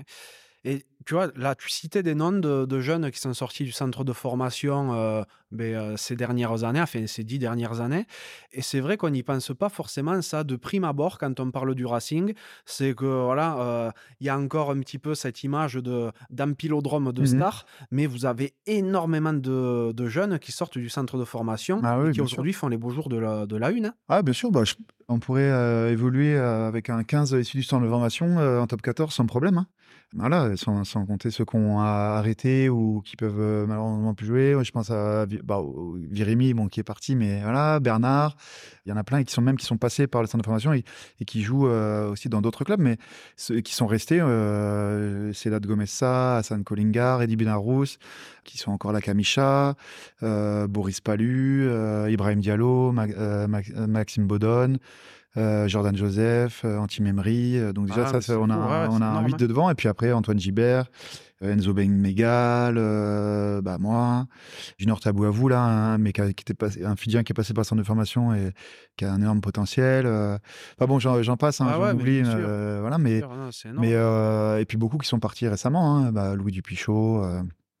Euh, Teddy Bobigny, euh, Georges-Henri Colombe, euh, voilà, des, des, joueurs, des, joueurs importants qui ont été formés ici au centre d'entraînement du, Racing. c'est vrai que ça paraît contre-intuitif un peu hein, mmh. comme ça, mais, mais vous en sortez énormément. Ouais.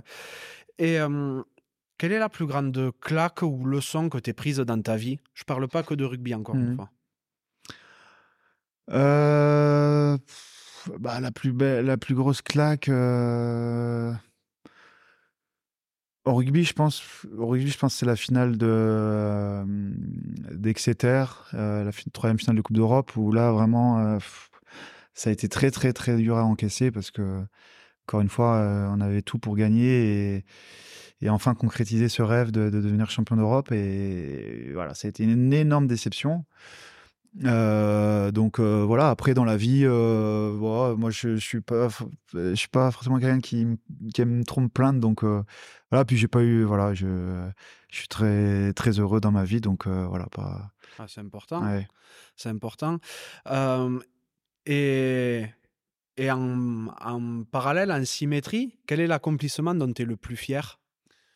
Euh, bah forcément dans le sport c'est le titre euh, les titres même de Pro D2 aussi et, et ah, de Top 14 c'est un point de départ hein, la Pro ouais, D2 ouais, ouais, parce que bah voilà quand je me souviens de, de, de, où était le club comment enfin voilà de toute l'évolution qu'il y a eu le fait de, de remonter en Top 14 c'était extraordinaire de titre de champion de France de top 14 évidemment.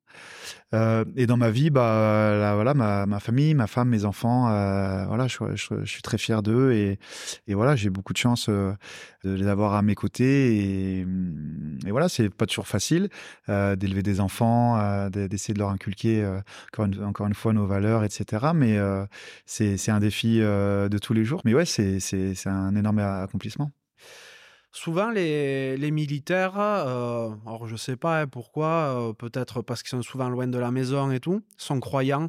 Tu as grandi dans une famille euh, croyante, toi?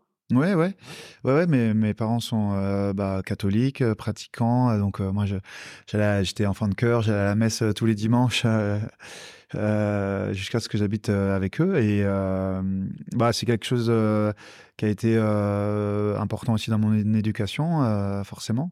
Voilà, donc je suis, un, peu moins assidu que, mes parents, je l'avoue, mais voilà. aller à la messe de temps en temps, à Noël. je me suis marié à l'église. donc, ouais, c'est sans être forcément euh, très croyant, euh, etc. Mais ça fait partie de ma culture et de, de mon éducation. ouais. Ouais. Mm. Après, euh, ouais, t'es pas euh, méga croyant comme peuvent l'être les Fidjiennes, tu vois, qui se retrouvent au centre du terrain, tout ça après les Ouais, matchs. Non, non, non. Bah, disons que quand je, quand je me blesse, je me dis pas c'est Dieu qui va me guérir ou voilà. C'est, plus vaut les- mieux pas des fois. je fais plus confiance aux médecins que qu'à Dieu pour ça. Mais euh, bon, voilà, je, encore une fois, j'ai été élevé, euh, j'ai été élevé dans ces croyances-là et, et- et voilà, je baigne dedans. Oui, dans le socle euh, classique. Il y a, de- il y a plein de valeurs, euh, sans forcément croire euh, en tout. Il y a plein de valeurs euh, dans la religion qui servent au quotidien et qui n'ont rien à voir avec croire en, en Dieu ou, euh, en, ou en- ou en l'au-delà ou voilà. Ah ouais, tout à fait. Mais ouais, tu vois, c'est quelque chose, ça, auquel j'y pensais euh, avant qu'on en discute, hein, il y a, il y a quelques temps. Je me disais que les. euh, mais c'est en regardant les, euh, un match de Benoît Saint-Denis, euh, un combat de Benoît Ouais. Saint-Denis, c'est quelqu'un de. Ouais, bien sûr. bon, Mais lui, il est, les- il, il est venu s'entraîner justement ici. et- C'est je suis fan de lui. Et lui, il est- c'est un ancien militaire. Et, il- en fait, il est venu ici parce qu'il m'avait contacté sur Instagram bah, en tant que, du coup, office de militaire. Il m'a dit Ah, tiens, est-ce que tu penses que je pourrais venir m'entraîner? Parce qu'on a une salle d'hypoxie ici et du coup, il venait faire ses, ses entraînements ici. D'accord. Bon, alors, pour les auditeurs qui ne le connaissent pas, Benoît Saint-Denis est un, euh, un combattant de, de MMA qui monte énormément. C'est un ancien euh, combattant des forces spéciales Mhm. françaises, tout ça, fait une machine de guerre au sens propre du terme, qui, euh, à la suite de sa carrière militaire, s'est reconverti dans le MMA. Et c'est quelqu'un qui est très croyant et qui met ça en avant. Et donc, c'est. euh, voilà, en, en pensant à ça l'autre jour, je- et, et je me faisais la réflexion qu'effectivement, il y avait pas mal de militaires qui étaient croyants. Alors je me disais, est-ce que ça vient de peut-être voilà le fait qu'ils soient souvent loin de chez eux, qu'ils soient pas physiquement enracinés quelque part Euh, Peut-être que la religion leur, euh, leur donne ce, ce socle euh, autour du monde, tu vois? Je sais pas, c'est une réflexion comme ça que j'avais. Peut-être, ouais. J'en Je ai, sais pas. j'en- j'en ai aucune idée. Et donc euh, voilà, c'est pour ça que je t'ai posé cette question par rapport à ton papa. Dans ta vie, est-ce que tu as un regret? Non. Franchement, euh, non. Bah, déjà, j'aime pas vivre avec des regrets. Et donc, euh, voilà, il y a des choses qui se passent pas bien. Mais euh, quand je suis persuadé d'un truc, je le fais. Si ça se passe pas bien, bah voilà, c'est c'est comme ça. Non, j'ai pas de regrets. J'ai pas de, j'ai pas de remords. J'ai pas de, j'ai pas de choses que je ferais différemment en fait. Avec, voilà, j'ai pas un parcours avec que des joies et que des réussites. hein. Mais voilà, je le changerai pas. C'est le mien et il est comme ça. Voilà. Il est magnifique. Quel est le meilleur conseil qu'on ait pu te donner? Bah, le meilleur conseil qu'on ait pu me donner euh, dans ma carrière sportive, je dirais que c'est de, de garder en tête que le rugby, c'est un jeu et, et, de jamais euh, prendre ça comme un, métier ou comme une contrainte. c'est, j'ai toujours gardé euh, ce plaisir de m'entraîner, cette joie de jouer. Et euh, je crois que c'est ce qui a fait que j'ai, duré euh, dans, le temps. Et euh, voilà, je me suis jamais lassé. j'ai toujours du plaisir à venir le matin, même quand parfois il fait pas très beau, retrouver les copains et, et m'entraîner. Donc voilà, si j'ai un conseil à donner, notamment aux jeunes, c'est voilà de ne pas se prendre la tête, de, de jouer, de s'amuser et, et de pas du tout avoir des, hum, des, ambitions euh, d'être euh, d'être pro, de vouloir gagner de l'argent, de vouloir euh, être connu, de vouloir voilà, ça c'est voilà, finalement ça arrive parfois, parfois ça n'arrive pas, mais le plus important c'est de- d'aimer ce qu'on fait et, et en tout cas moi ça, ça a toujours été un moteur. C'est ça, c'est mais pour durer aussi longtemps que tu l'as fait. De toute manière, je pense qu'il y a, il y a pas d'autres secrets. Enfin, si, il y a d'autres secrets, mais là, le, le numéro un, ça doit être quand même d'être passionné par ce que tu fais. hein. Ouais, bien sûr, bien sûr. Quels sont tes rêves aujourd'hui? Mes rêves, euh, bah si dans le, dans le rugby, euh, mon rêve euh, que j'ai pas atteint encore, c'est le seul, c'est d'être champion d'Europe. Euh, c'est vraiment le, dernier, la dernière chose entre guillemets qui me manque pour euh, ben, pour euh, avoir tout gagné avec mon club et, pour pour pouvoir être vraiment épanoui à, 200% dans ma, dans ma carrière. c'est ce titre qui me manque. J'ai échoué trois fois en finale, donc voilà, il me reste, il me reste deux occasions. J'espère que j'y arriverai. en tout cas, c'est mon rêve. Et puis voilà, après moi j'ai des... Je sais que le club a, comme objectif peut-être de, revenir à, Colombes euh, après les, Jeux Olympiques. Donc euh, voilà, si je dois, hum, si je dois imaginer ma, fin, euh, si je dois la rêver, ce serait faire un dernier match avec le maillot du, Racing à, Colombes pour, pour boucler la boucle et, finir sur cette pelouse qui m'a tant fait rêver et, hum, et sur laquelle j'ai connu tant d'émotions. Et là, je suis sûr que tu finirais pas devant 400 spectateurs hein, à Colombe. Comme je sais pas, mais peu importe finalement. je pense que voilà, euh, ça serait euh, égoïstement euh, quelque chose de, fort pour moi parce que c'est là où en 99 j'ai posé mes valises pour suivre mon pote du collège et bah ce serait bah ce serait ouais ce serait sympa de, de boucler la boucle là-bas. Ce serait énorme. Et plus personnellement, après, tu as des rêves? Bah, mon seul rêve, moi, c'est d'être heureux. franchement, c'est voilà, j'ai pas de, rêve particulier. C'est d'être épanoui, heureux avec ma femme, mes enfants. Pourquoi pas en avoir, en avoir d'autres. voilà, être, trouver quelque chose après le rugby qui m'épanouisse. alors autant c'est difficile, mais qui tende vers, vers ce que je peux vivre aujourd'hui et, voilà quelque chose qui me plaise et, qui fasse que je, suis encore content de, me lever le matin pour le faire. Ouais, et comment? Tu te vois euh, patriarche d'une grande famille? Bah, j'en ai deux. Euh, moi, j'aimerais en avoir trois et, ma femme aussi. Donc euh, voilà, ah, mais, mais, mais, c'est pas d'actualité ah, aujourd'hui. tu comptes pas faire une équipe de rugby Non, non, non, non, loin, de là, loin de là. Mais, mais voilà, pourquoi pas en avoir un autre dans, dans, un futur plus ou moins proche. je vous le souhaite. Bon, alors je te demande pas si tu es heureux parce que juste avant, t'expliquais que tout ce que tu faisais correspondait à ce que tu étais quand même. Bah, disons que euh, on peut se donner plein d'objectifs, plein de voilà, mais en fait, si on, en fait, heureux, je trouve ça retrouve, ça regroupe euh, tout. Si on est heureux, c'est que euh, notre aspect familial va bien, notre aspect professionnel va bien, puisqu'on peut pas être heureux si l'un ne va pas avec l'autre. Enfin, voilà, je crois que j'ai l'impression que, enfin, dans ma conception du bonheur, à partir du moment où on est heureux, quelle que soit sa condition, son mode de vie, bah, c'est que ça nous correspond et donc c'est cool, quoi. Mmh. Voilà. C'est vrai. Est-ce que tu as euh, un mantra ou une citation qui a tendance à te suivre dans ta vie? Non, pas vraiment. Non, t'es pas, pas, pas, euh, branché euh, sur ces trucs-là? Non, pas vraiment, non. non. T'as pas un tatouage avec écrit euh, ceux qui ne tuent pas rendent plus fort non, ou non, comme ça non, non, non, non, non, euh, Ou carpe diem. Non, non, non. Après, c'est voilà, forcément, c'est des, c'est des phrases euh, importantes et qui peuvent stimuler les gens et je comprends très bien et, que et que je m'applique aussi parfois hein, quand ça va pas, de me dire que voilà, la roue tourne, que ça, ça, voilà, ça, ça, ira mieux avec du travail, etc. Enfin, plein de petites choses comme ça, mais pas, j'ai pas une phrase fétiche, non. Mmh Qu'est-ce que tu aimerais que les gens dont tu as croisé la route retiennent de toi après votre rencontre? Euh, qui gardent une bonne image de moi, qui disent que je suis un mec bien, voilà, simplement, que ouais, que, je suis quelqu'un de bien. C'est, j'ai envie qu'on qu'on garde une bonne image de moi, euh, qu'on se dise pas que que j'étais un sale type, que voilà, tout simplement. Bon, ça va, ça marche. En tout cas, me concernant, c'est l'image que je vais garder de toi. c'est gentil. Bon, centre, des timbres, t'en C'est ton fond de commerce. Il euh, y a que quand tu traînes un peu trop du côté des avants que ça se finit un peu mal des fois. Mais euh, je vais te donner l'occasion, euh, je ne sais pas si tu en as eu d'autres, de mettre une cravate. Alors à quoi aujourd'hui voudrais-tu mettre une cravate? Bah écoute, il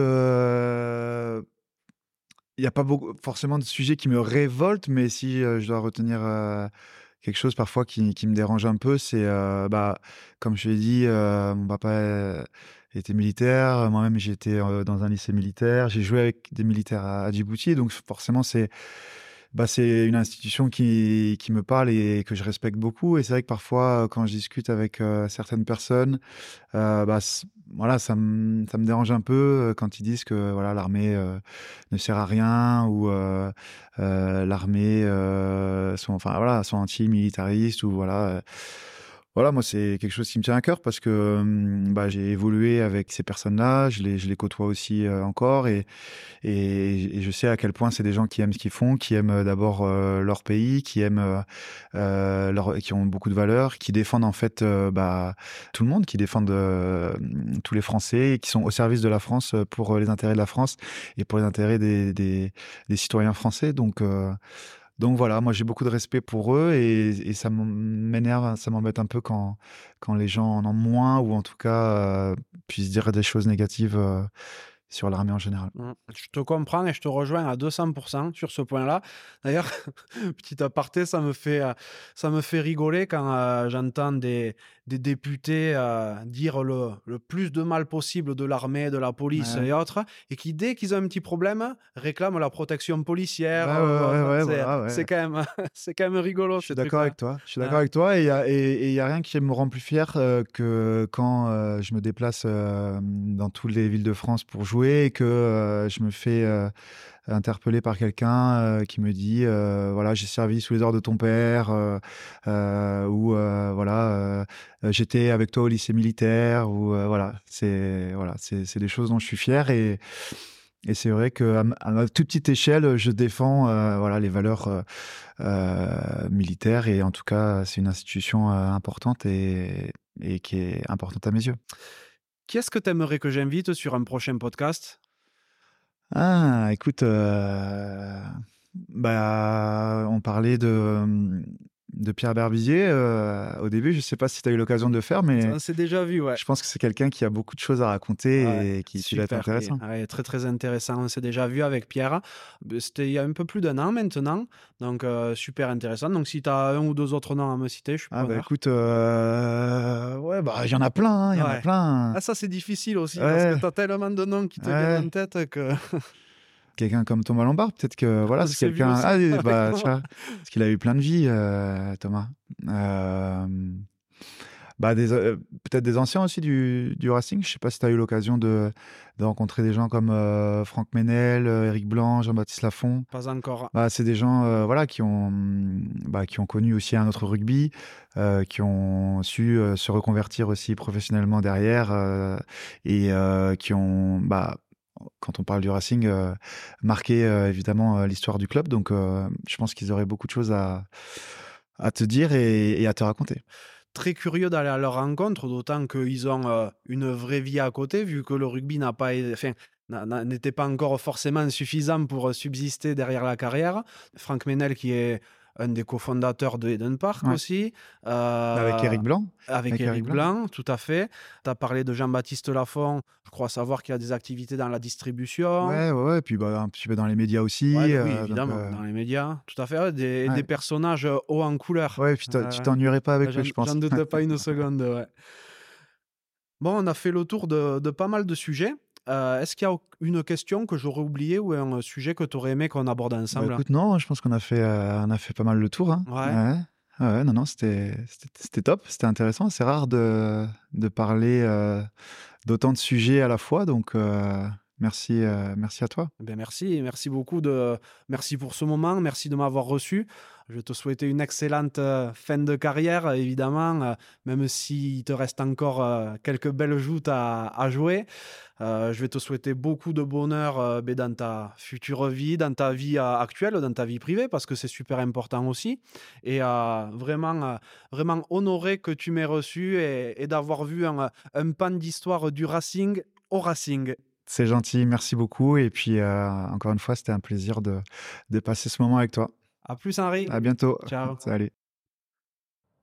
Merci d'être encore là et d'avoir écouté cet épisode jusqu'au bout. J'espère vraiment qu'il vous a plu.